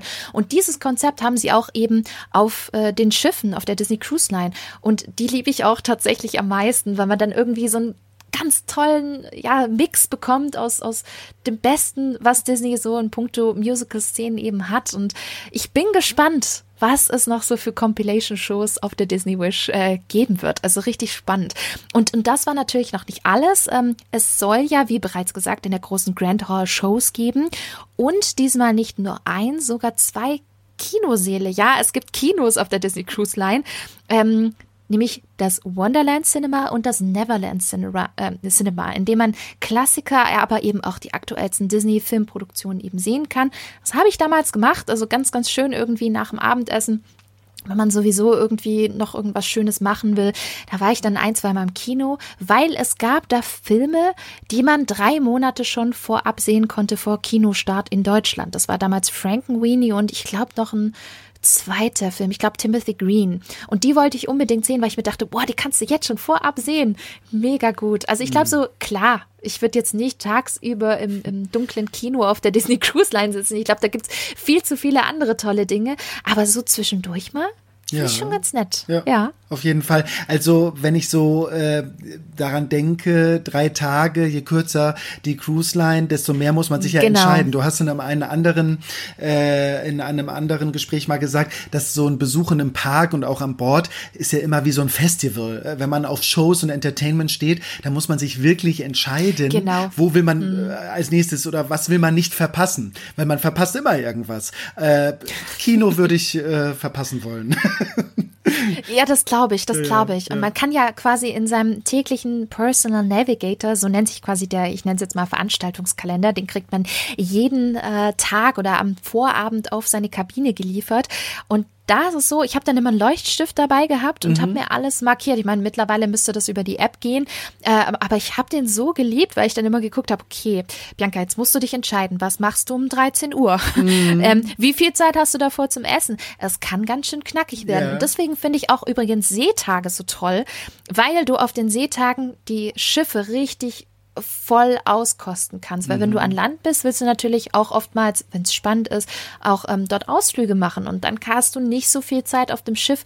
Und Seetage sind dann immer super spannend, weil da auch mega viel geboten wird, auch an Events und, und Möglichkeiten. Und ach ja, ja man merkt, wie viel da auch geboten wird. Ne? Ja, also ich merke schon, wir müssen mal zusammen Urlaub machen äh, auf dem Schiff oder vielleicht auch in einem ja. Park, weil es gibt nicht viele Leute, die wie wir wahrscheinlich dann sogar fast so Excel-Listenmäßig äh, wirklich eintragen, okay, 13.45 Uhr bis 14.15 Uhr bitte äh, essen, weil um 14.30 Uhr beginnt das, da ist Meet and Greet da und da. Und dann um 14.55 Uhr muss man bitte sich da anstellen, weil um 15 Uhr passiert folgendes. Also, das hört sich jetzt erstmal sehr strukturiert und sehr unentspannt an, aber ganz ehrlich, wenn man dann abends ins Bett fällt und man hatte 25 Erlebnisse am Tag, dann hat sich das gelohnt. Oliver, denk an die Fastpässe, die Fastpässe, ja, die müssen auch noch rein.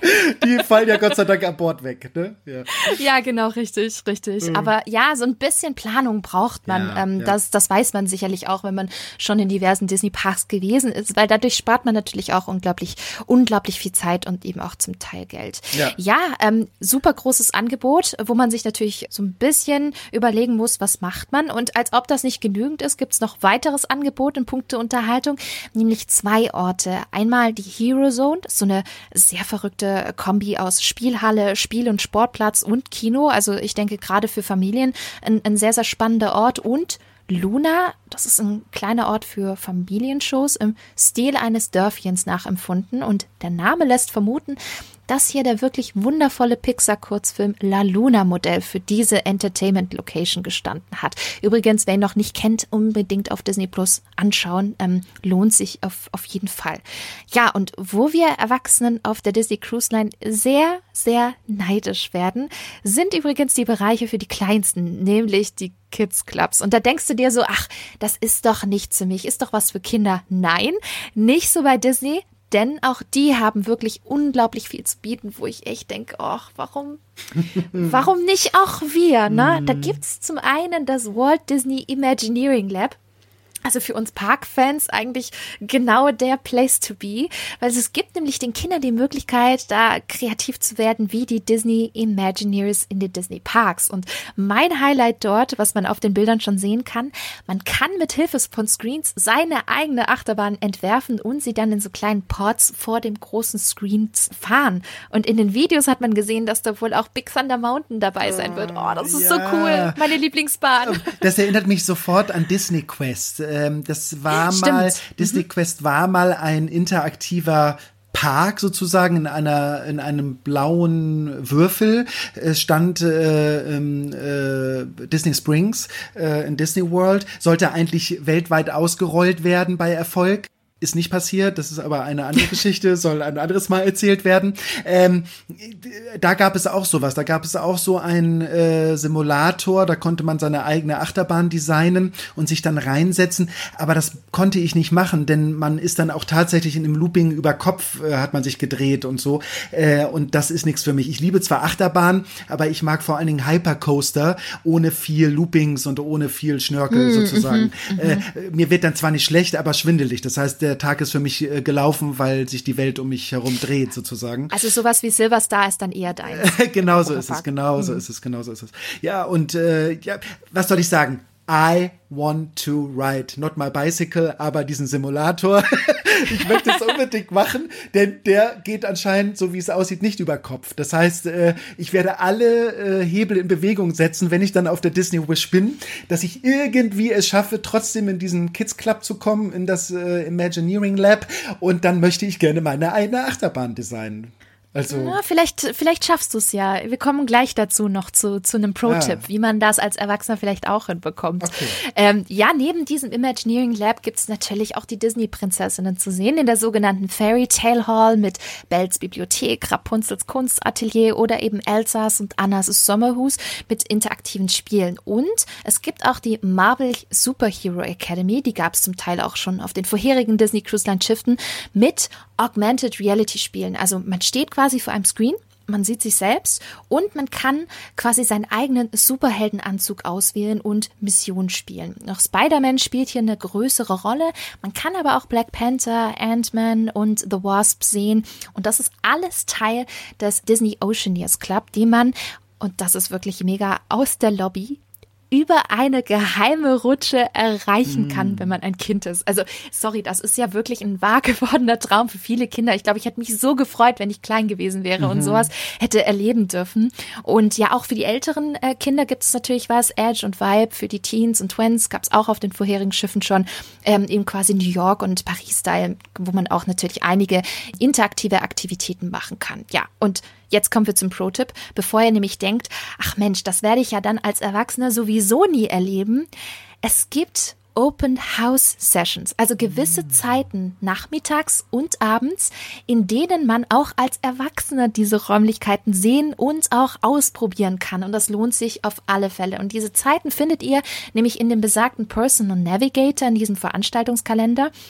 Und da könnt ihr nämlich gucken, wann diese Open House Sessions sind und dann dürfen auch Erwachsene rein und äh, das kann ich wirklich sehr empfehlen.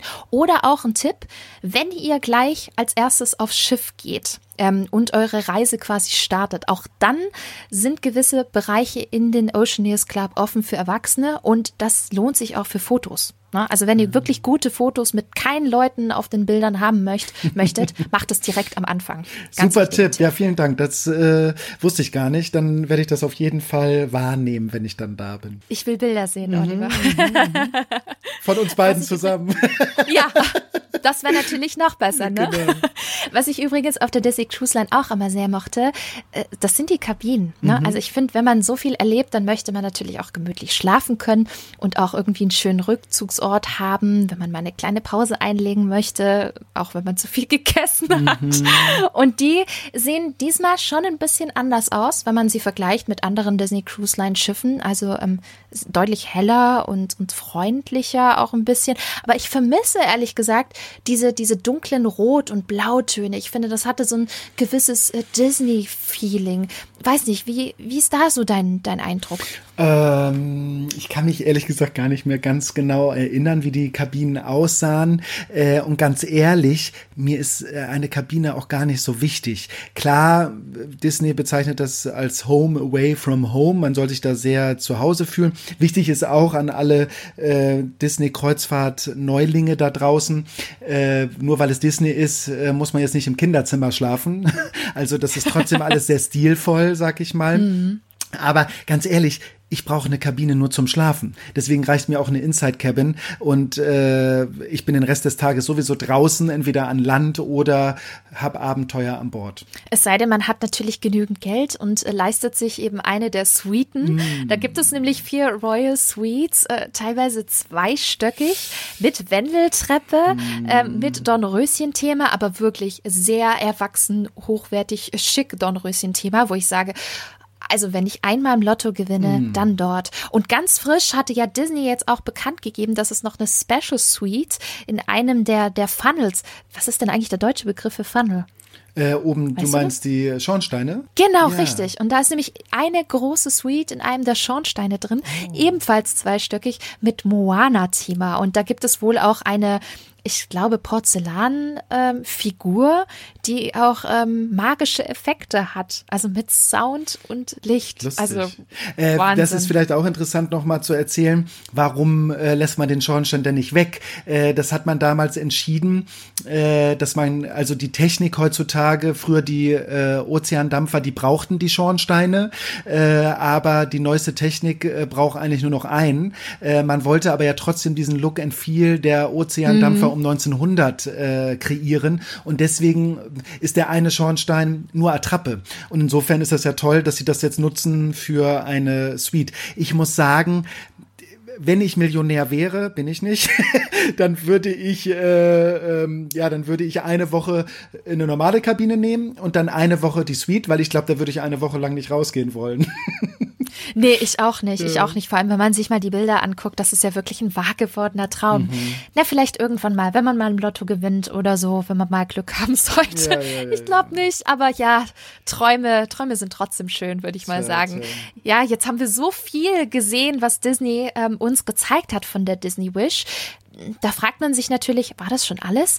Na, natürlich nicht. Es gibt unglaublich viel, was Disney noch nicht uns gezeigt hat. Und da sieht man übrigens sehr gut auf der Disney Wish Seite, auf der Disney ähm, Cruise Line Website. Und da kann man unten schon einen kompletten Deckplan sehen, wo einige Bereiche mit More Magic Coming gekennzeichnet sind. Und das sind echt nicht wenige. Na, also es gibt noch relativ wenig Details zu den Shops und das ist auch wichtig, weil ich liebe Merchandise. Du ja auch. Ne? Mhm.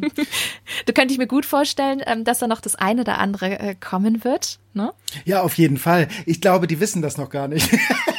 so ähnlich wie bei den Shows und bei der bei, Running Gag. Der ne? Running Gag, ja. Die, die, die bauen erstmal ein Schiff und wissen noch gar nicht, was da reinkommt. Nee, wie soll ich sagen, äh, die es gibt ja weniger Innenkabinen, das heißt, da gibt sehr viel Platz. Und äh, ich liebe es immer äh, in Disney World oder auch in Paris zu shoppen und durch die verschiedenen Shops zu gehen. Da ist ja Disney auch sehr klug, dass sie andere alle Shops so ein bisschen anders bestücken. Und ich könnte mir zum Beispiel super gut vorstellen, ich oute mich jetzt mal hier als großer Weihnachtsdeko-Fan. Äh, ich auch. Ich habe die restliche Zeit des Jahres zu Hause äh, eigentlich kein Disney-Deko mehr, äh, aber zu Weihnachten full on. Und da gehe ich, wenn ich in Disney World bin, dann gehe ich immer zu 365 Days of Christmas, heißt mhm. der Laden, glaube ich. Äh, mhm. Ich hoffe, den gibt es noch. Ähm, ja, ja. Gibt es noch. Äh, das heißt, da kaufe ich mir dann immer schon Weihnachtsschmuck für die nächste Saison. Und das finde ich an Bord zum Beispiel super genial. Wenn die wirklich den Platz haben, so eine schöne kleine Weihnachtsboutique mit Kreuzfahrtthema ich glaube, das käme gut an. Oh, da wäre ich aber auch dabei. Ja. Und ich, ich kann es dir sagen, ich wäre lange in diesem Shop, um die ganzen Ornaments und Deko-Sachen auszuwählen. Ja, da bin ich auch ein ganz, ganz großer Fan von. Ähm, ja, was man auch übrigens noch nicht sieht, auf jedem der Disney Cruise Line Schiffe gibt es das große Buffet-Restaurant Cabanas auf Deck 11. Und das ist noch ein großes Fragezeichen auf der Disney Wish. Ähm, das ist ein karibisch thematisiertes Restaurant mit sehr leckeren Sachen. Ähm, aber ob es das Cabanas bleibt, ähm, vielleicht kriegt es ein neues Thema. Das weiß man aktuell noch nicht. Und ich bin mega gespannt, weil ich bin echt ein großer Fan. Ähm, dort gibt's fantastische Cheesecakes mittags und auch die Chicken Tenders und Mac and Cheese.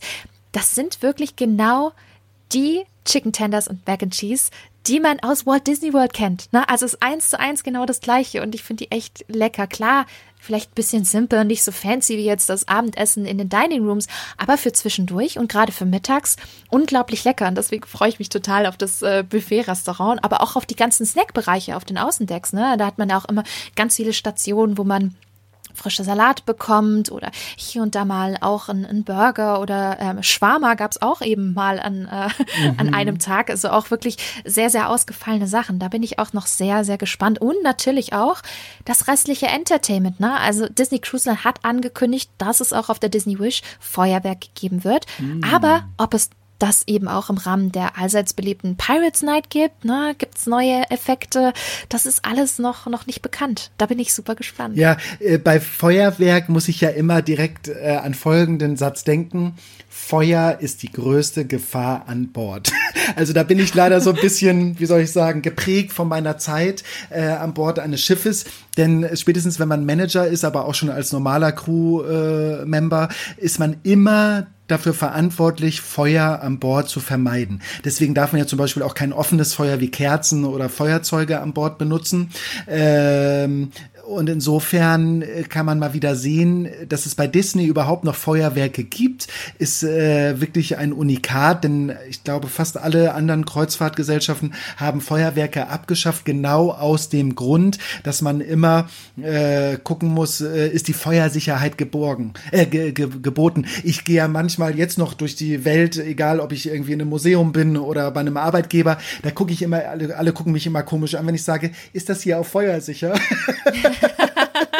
das ist so wie ein bisschen bei Tarzan. Ist das Wasser auch wirklich keimfrei? Ja, ja genau das ist so genauso mit dem Feuerwerk. Ja, da ist man leider als ehemaliger Kreuzfahrer ist man da geprägt von Feuersicherheit. also mhm. Ja, aber das sieht man mal, was Disney Cruise Line für einen Anspruch hat. Ne? Mhm. Ne? Also wir sehen ja auch pyrotechnische Effekte auf den Bühnenshows. Ne? Also mhm. es muss ja auch alles gewährleistet sein und das natürlich Disney, wenn sie sowas einsetzen, dafür ähm, ja natürlich auch äh, geguckt haben, dass auch alles sicher ist. Das, das spricht ja umso mehr äh, für das ausgeklügelte System und für diesen großen Perfektionismus und, und die Sicherheit, die da irgendwie dahinter steht. Ja. Und natürlich könnte man denken, oh, Feuerwerk auf offener See, hm, muss das wirklich sein? Tatsächlich war ich da auch so ein bisschen skeptisch das Faszinierende ist aber auch, und da sieht man mal an, was Disney alles denkt, das ist wirklich verrückt. Ähm, das Feuerwerk, wenn das abbrennt und auf die Wasseroberfläche regnet, ist so designt aus so einem Stoff, dass es Fischfutter ist. Das ist wirklich krass. Wenn das runter auf dieses, auf die Wasseroberfläche äh, quasi fällt, die mhm. Reste, können Fische das essen. Das ist so designt, dass es Fischfutter ist. Das wusste ich gar nicht. Super, super. Wahnsinn. Ja, ja. Wahnsinn. Mhm. Aber das, das sieht man mal, das ist, das ist halt Disney. Und da sind wir tatsächlich auch schon beim richtigen Thema, nämlich, ja, ich finde, man kann heutzutage nicht über das Thema Kreuzfahrten sprechen, ohne auch das Thema Umwelt anzureißen. Das ist ganz klar. Mhm. Ne? Also ich bin auch ein Mensch, ich achte da wirklich unfassbar drauf in meinem Alltag. Ähm, ich selber nutze auch zum Beispiel Autos und Co. Ähm, so gut wie gar nicht und bin da auch eher mit den öffentlichen Verkehrsmitteln unterwegs, weil ich finde, das ist schon ein wichtiges Thema heutzutage.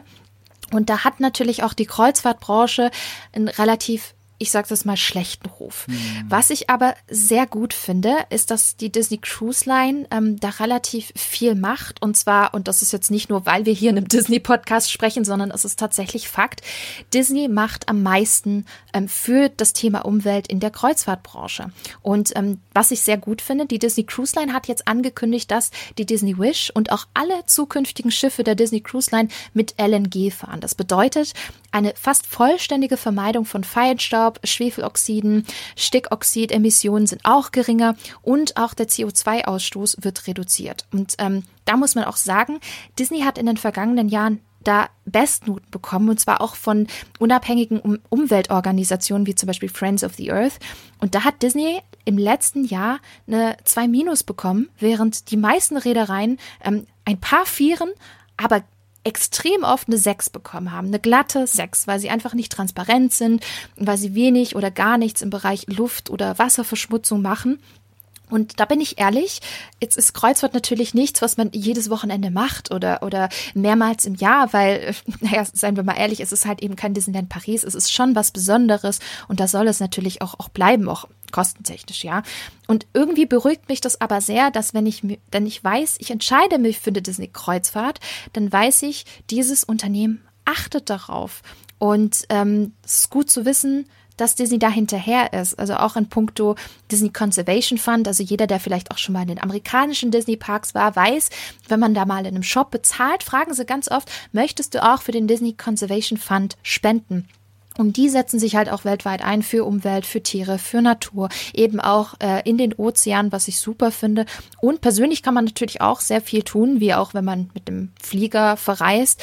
Es gibt Anbieter wie zum Beispiel MyClimate und Co., bei denen man für seine eigene Kreuzfahrtreise einen Ausgleich zahlen kann, um letztendlich auch den Erhalt der Umwelt ja zu refinanzieren und wieder zu investieren. Und ich weiß nicht, ich finde das, ich finde das total super. Also auch ne, für mich ist jetzt eine Kreuzfahrt nichts, was ich jetzt oft machen würde.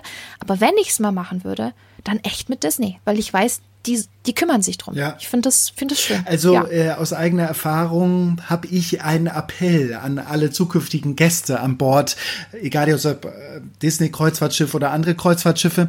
Ich weiß, dass äh, viele Gäste, also als Crewmitglied wird man darauf trainiert, dass man immer verantwortungsvoll an Bord mit allen Ressourcen umgeht. Aber viele Gäste denken, oh, ich bin doch im Urlaub, dann kann ich doppelt so lange duschen, mhm. ich kann mir den Teller vollhauen und äh, über die Hälfte Hälfte bleibt darauf liegen und wird dann weggeschmissen. Ich nehme mir nicht eine Serviette bei einem Snack, sondern nehme mir gleich zehn. Könnte ich ja noch gebrauchen. Also ich finde, da könnte man äh, immer bei sich selber erstmal anfangen, im Kleinen, dass man wirklich auch im Urlaub und gerade im Urlaub mal darauf achtet, dass man eben nichts über Bord wirft, dass man nur so lange duscht, äh, wie man auch wirklich duschen muss. Mhm. Äh, und diese ganzen Kleinigkeiten, also klar kann die Company was machen, da bin ich auf jeden Fall mit dabei, aber auch gerade als Kreuzfahrtgast sollte man verantwortlich äh, mit der Umwelt umgehen und bitte auch den Müll vermeiden. Guter, guter Punkt. Also ich denke, man muss sich heutzutage sowieso immer bewusst sein, egal ob man zu Hause ist oder eben im Urlaub, mhm. wie man damit umgeht. Weil ich glaube, viele denken halt, ach, ich bin im Urlaub, ich, ich gönn's mir ja. jetzt. Ich habe ich hab ja dafür Geld ausgegeben, aber das ist halt eben eine falsche Rechnung. genau. Ich finde, man sollte ja da genauso oder vielleicht sogar noch mehr mhm. sparen, weil man woanders ist, in einem anderen Land. Man hinterlässt ja einen gewissen ökologischen Fußabdruck. Ja. Und der muss ja nicht größer sein, als er eigentlich dann schon ist. Genau. Ne? ja, das nur tatsächlich noch, um das äh, Thema Kreuzfahrten an sich abzuschließen. Jetzt haben wir heute über so viele Highlights gesprochen. Ähm, Oliver, bist du als Disney Cruise Line Liebhaber ähm, happy über die Disney Wish und die Ankündigung? Hast du das heute etwa noch nicht gemerkt? Hm. Doch, ich bin sehr glücklich, ich bin sehr gespannt. Das ist wirklich der Impuls, den es jetzt gebraucht hat bei mir, wirklich, äh, wirklich sehr intensiv über eine neue Disney Kreuzfahrt nachzudenken im nächsten Jahr. Ich will unbedingt wieder, äh, ich muss sagen, von außen, dadurch, dass das Schiff größer ist, geht ein bisschen was von diesem Ozean Dampfer um 1900 Look verloren. Aber weißt du, ich bin ja die meiste Zeit an Bord und gucke nicht von draußen. Also insofern, ja, ich freue mich am meisten auf die Shows. Enchanté, da werde ich sehr gespannt äh, sein, wie sie das Sterne-Restaurant umsetzen. Mhm, und natürlich auch das 1923. Das sind so meine persönlichen Highlights. Du wirst vielleicht gleich noch verraten, ab wann man buchen kann und wohin sie fährt, denn das habe ich mir noch gar nicht angeguckt. Ah, ja, da hast du was gesagt. Ich finde, ich freue mich auch generell auf, auf das Essen, aber auch auf die neuen Menüs. Ne? Ähm, mhm. Es wird viel, ja, stärker auch vegetarisches und, und veganes ähm, anbieten. Und das finde ich auch toll, dass da Disney immer mehr in diese Richtung geht, weil das, ich finde auch, äh, das ist einfach heutzutage unglaublich wichtig. Und ich bin mir sicher, da wird die Disney Wish auch einiges bieten auf den Menüs. Und natürlich, hey, ich bin Disney Parks Fan, ich liebe Attraktionen. Ich glaube, die Aquamaus wird auch eins meiner größten Highlights mhm. werden, auf die ich mich freue, weil ich einfach gespannt bin, wie sie die Aquaduck weiterentwickelt haben, wie sie auch dieses Themenpark-Feeling aus den Disney-Parks auf so ein Schiff bringen werden, welche Effekte und so. Ja, und natürlich dann auch die Shows und ja, ganz klar der Infinity Pool. Ich liebe Pools. ja. Ich glaube, das wird ganz, ganz toll. Ja, jetzt kann ich mir natürlich vorstellen, dass einige von euch äh, sagen, ja, tolles Schiff, aber wohin reist sie denn? Wie sind denn überhaupt die Routen? Und auch das ist schon bekannt. Das Schiff beerbt quasi die Disney Dream die künftig ähm, ab Miami fahren wird. Sprich, die Disney Wish wird jetzt ab Port Canaveral, das ist 50 Minuten von Orlando entfernt, deswegen kann man es auch so gut mit Walt Disney World kombinieren, kurze Routen von drei bis vier Nächten in die Bahamas machen. Also auch mit Disneys Privatinsel Castaway Key. Ein absoluter Traum. Oliver, du warst auch schon dort, ne? Ja, das ist ja die eigene Insel. Also das alleine ist schon mal verrückt, dass äh, Disney eine eigene Insel hat. Und ähm, die begeistert mich deswegen auch so. Ich äh, mag Kinder sehr gerne, aber es gibt da zum Beispiel einen Strand nur für Erwachsene. Das heißt, wenn man da dann mm, ist, dann, mhm. ich glaube, wir haben uns damals ähm, Fahrräder ausgeliehen und dann kann man wirklich vom, äh, vom Anlegeort des Schiffes, kann man dann über die Insel radeln und ist dann nach 15 Minuten auf der anderen Seite und da ist nix, außer ein Strand. Und dann kann man sich da mhm. hinlegen mit äh, Cabanas und mit tollen, äh, mit tollen Liegestühlen und dann hört man nur noch das Meeresrauschen.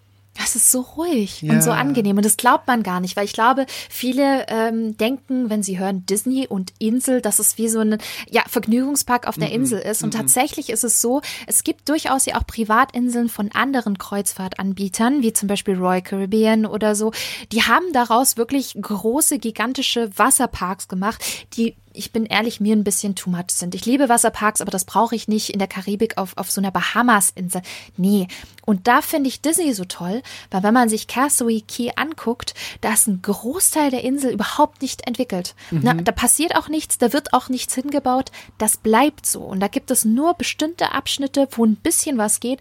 Und auch die haben sie relativ gut ähm, ich will jetzt nicht sagen bearbeitet, aber ähm, gut entwickelt, insofern, mhm. dass es jetzt nicht sich anfühlt, dass es jetzt ein absoluter Rummelplatz ist, sondern ja. das ist sehr, immer noch sehr natürlich und schön. Und gerade, was du gesagt hast, der Erwachsenenstrand, der, der fühlt sich so richtig wie auf so einer verlassenen Insel an. Ne? Ja, also ja. wenn man jetzt nicht gerade so die, diese eine kleine Barbecue-Hütte da im Blick hat, ist das sehr natürlich und entspannend. Ja, ne? also ich war jetzt erst einmal, aber ich, ich persönlich, ich würde auch schon mal im Mittelmeer mit Disney fahren aber irgendwie vom Gefühl her gehört so eine äh, Disney-Insel, also Castaway Key gehört irgendwie zu einer Disney-Kreuzfahrt mit dazu, oder? Hast du nicht das Gefühl? Schon ein bisschen. Ja, ja, ja schon ein bisschen. Das ist lustig, weil ähm, wir haben tatsächlich mit einer ähm, kroatischen Kellnerin auf einer der ähm, Fahrten, wo wir, wo wir dabei waren, ähm, genau darüber gesprochen und sie hat auch gesagt, ja, man merkt schon gewisse Routen, da vermisst man einfach Castaway Key und da sagen auch natürlich die, die Crewmitglieder und, und wir haben das auch gemerkt. Das war, glaube ich, die Mittelmeerkreuzfahrt und die war toll,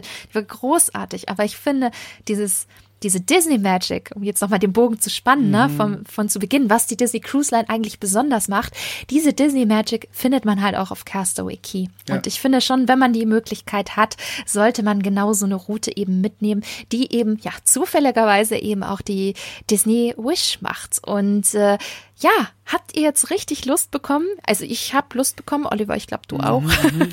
Dann haltet, haltet euch bereit, denn offizieller Buchungsstart ist der 27. Mai wer schon mindestens einmal eine Disney Cruise Line ähm, ja, erlebt hat oder eine Disney Cruise erlebt hat, ist automatisch im sogenannten Castaway Club. Und hier kann man bereits schon je nach Club-Level ab dem 17. Mai buchen. Es lohnt sich sicherlich, denn gefühlt kann man die besten Preise direkt zu Buchungsstart oder manchmal auch kurzfristig ein paar Wochen vorher machen. Ne? Also wenn ein paar Leute abspringen oder so, merkt man, dass man auch hier und da noch das ein oder andere, ich sag's jetzt mal, Schnäppchen für die Disney Cruise Line machen kann. Ach, ich weiß nicht, jetzt fehlt gerade nur noch die salzige Meeresluft, mhm. Oliver. Also ich fühle mich nach dieser Episode, als hätte ich gerade wirklich so einen kleinen Kurztrip mit der Disney Cruise Line gemacht. Also deswegen, ich bin mega gespannt, was Disney in den kommenden Monaten noch so über die Disney Wish verraten wird. Ich glaube, das könnte ein ja, neuer wahr gewordener Disney-Traum auf hoher See werden, den ihr definitiv nicht verpassen dürft. Ja, Frage an euch. Habt ihr schon einmal die Disney Cruise Line erlebt? Wie hat es euch gefallen? Und vor allem, was ist euer großes Highlight auf der kommenden Disney Wish? Schreibt mir doch in die Kommentare unter dem Instagram-Post auf dem Feenstaub und Mauseohren-Account und ich bin schon sehr gespannt auf eure Kommentare. Ja, das war's mit der heutigen Episode. Oliver, ich bedanke mich bei dir ganz herzlich für den tollen Podcast-Talk heute. Es hat so viel Spaß gemacht mit dir über die Disney Wish und natürlich auch über deine Erfahrungen und Erlebnisse auf der Disney Cruise Line, aber generell eben im Kreuzfahrtbereich zu plaudern. Jetzt erzähl uns doch allen, wo man dich im Netz finden kann. Äh, sehr gerne. Also ich sage auch noch mal vielen, vielen Dank, dass ich endlich mal über das Schiff reden konnte mit äh, einer Expertin. Also vielen Dank, es hat mir sehr viel Spaß gemacht. Ähm, ja, ähm, ich äh, habe beruflich gar nicht so viel oder eigentlich gar nichts mit Disney zu tun, sondern ich ähm, mache Playmobil-Ausstellungen. Ich bin offizieller Markenbotschafter der Marke und habe die größte Playmobil-Schausammlung der Welt. Wer ein bisschen was über meine Arbeit äh, und über mein Theming in den Ausstellungen erfahren möchte, kann gerne auf meine Internetseite gehen. Das ist mein Name, Oliver Schaffer, äh, klein und zusammen.de. Ich bin natürlich auch auf Instagram und auf Facebook unterwegs. Wer weiß, vielleicht äh, wohnt ja die ein ein oder andere Hörerin auch in Nordrhein-Westfalen. Da kann man gerade drei Ausstellungen von, von mir sehen, also zumindest, wenn es die Inzidenzen wieder zulassen.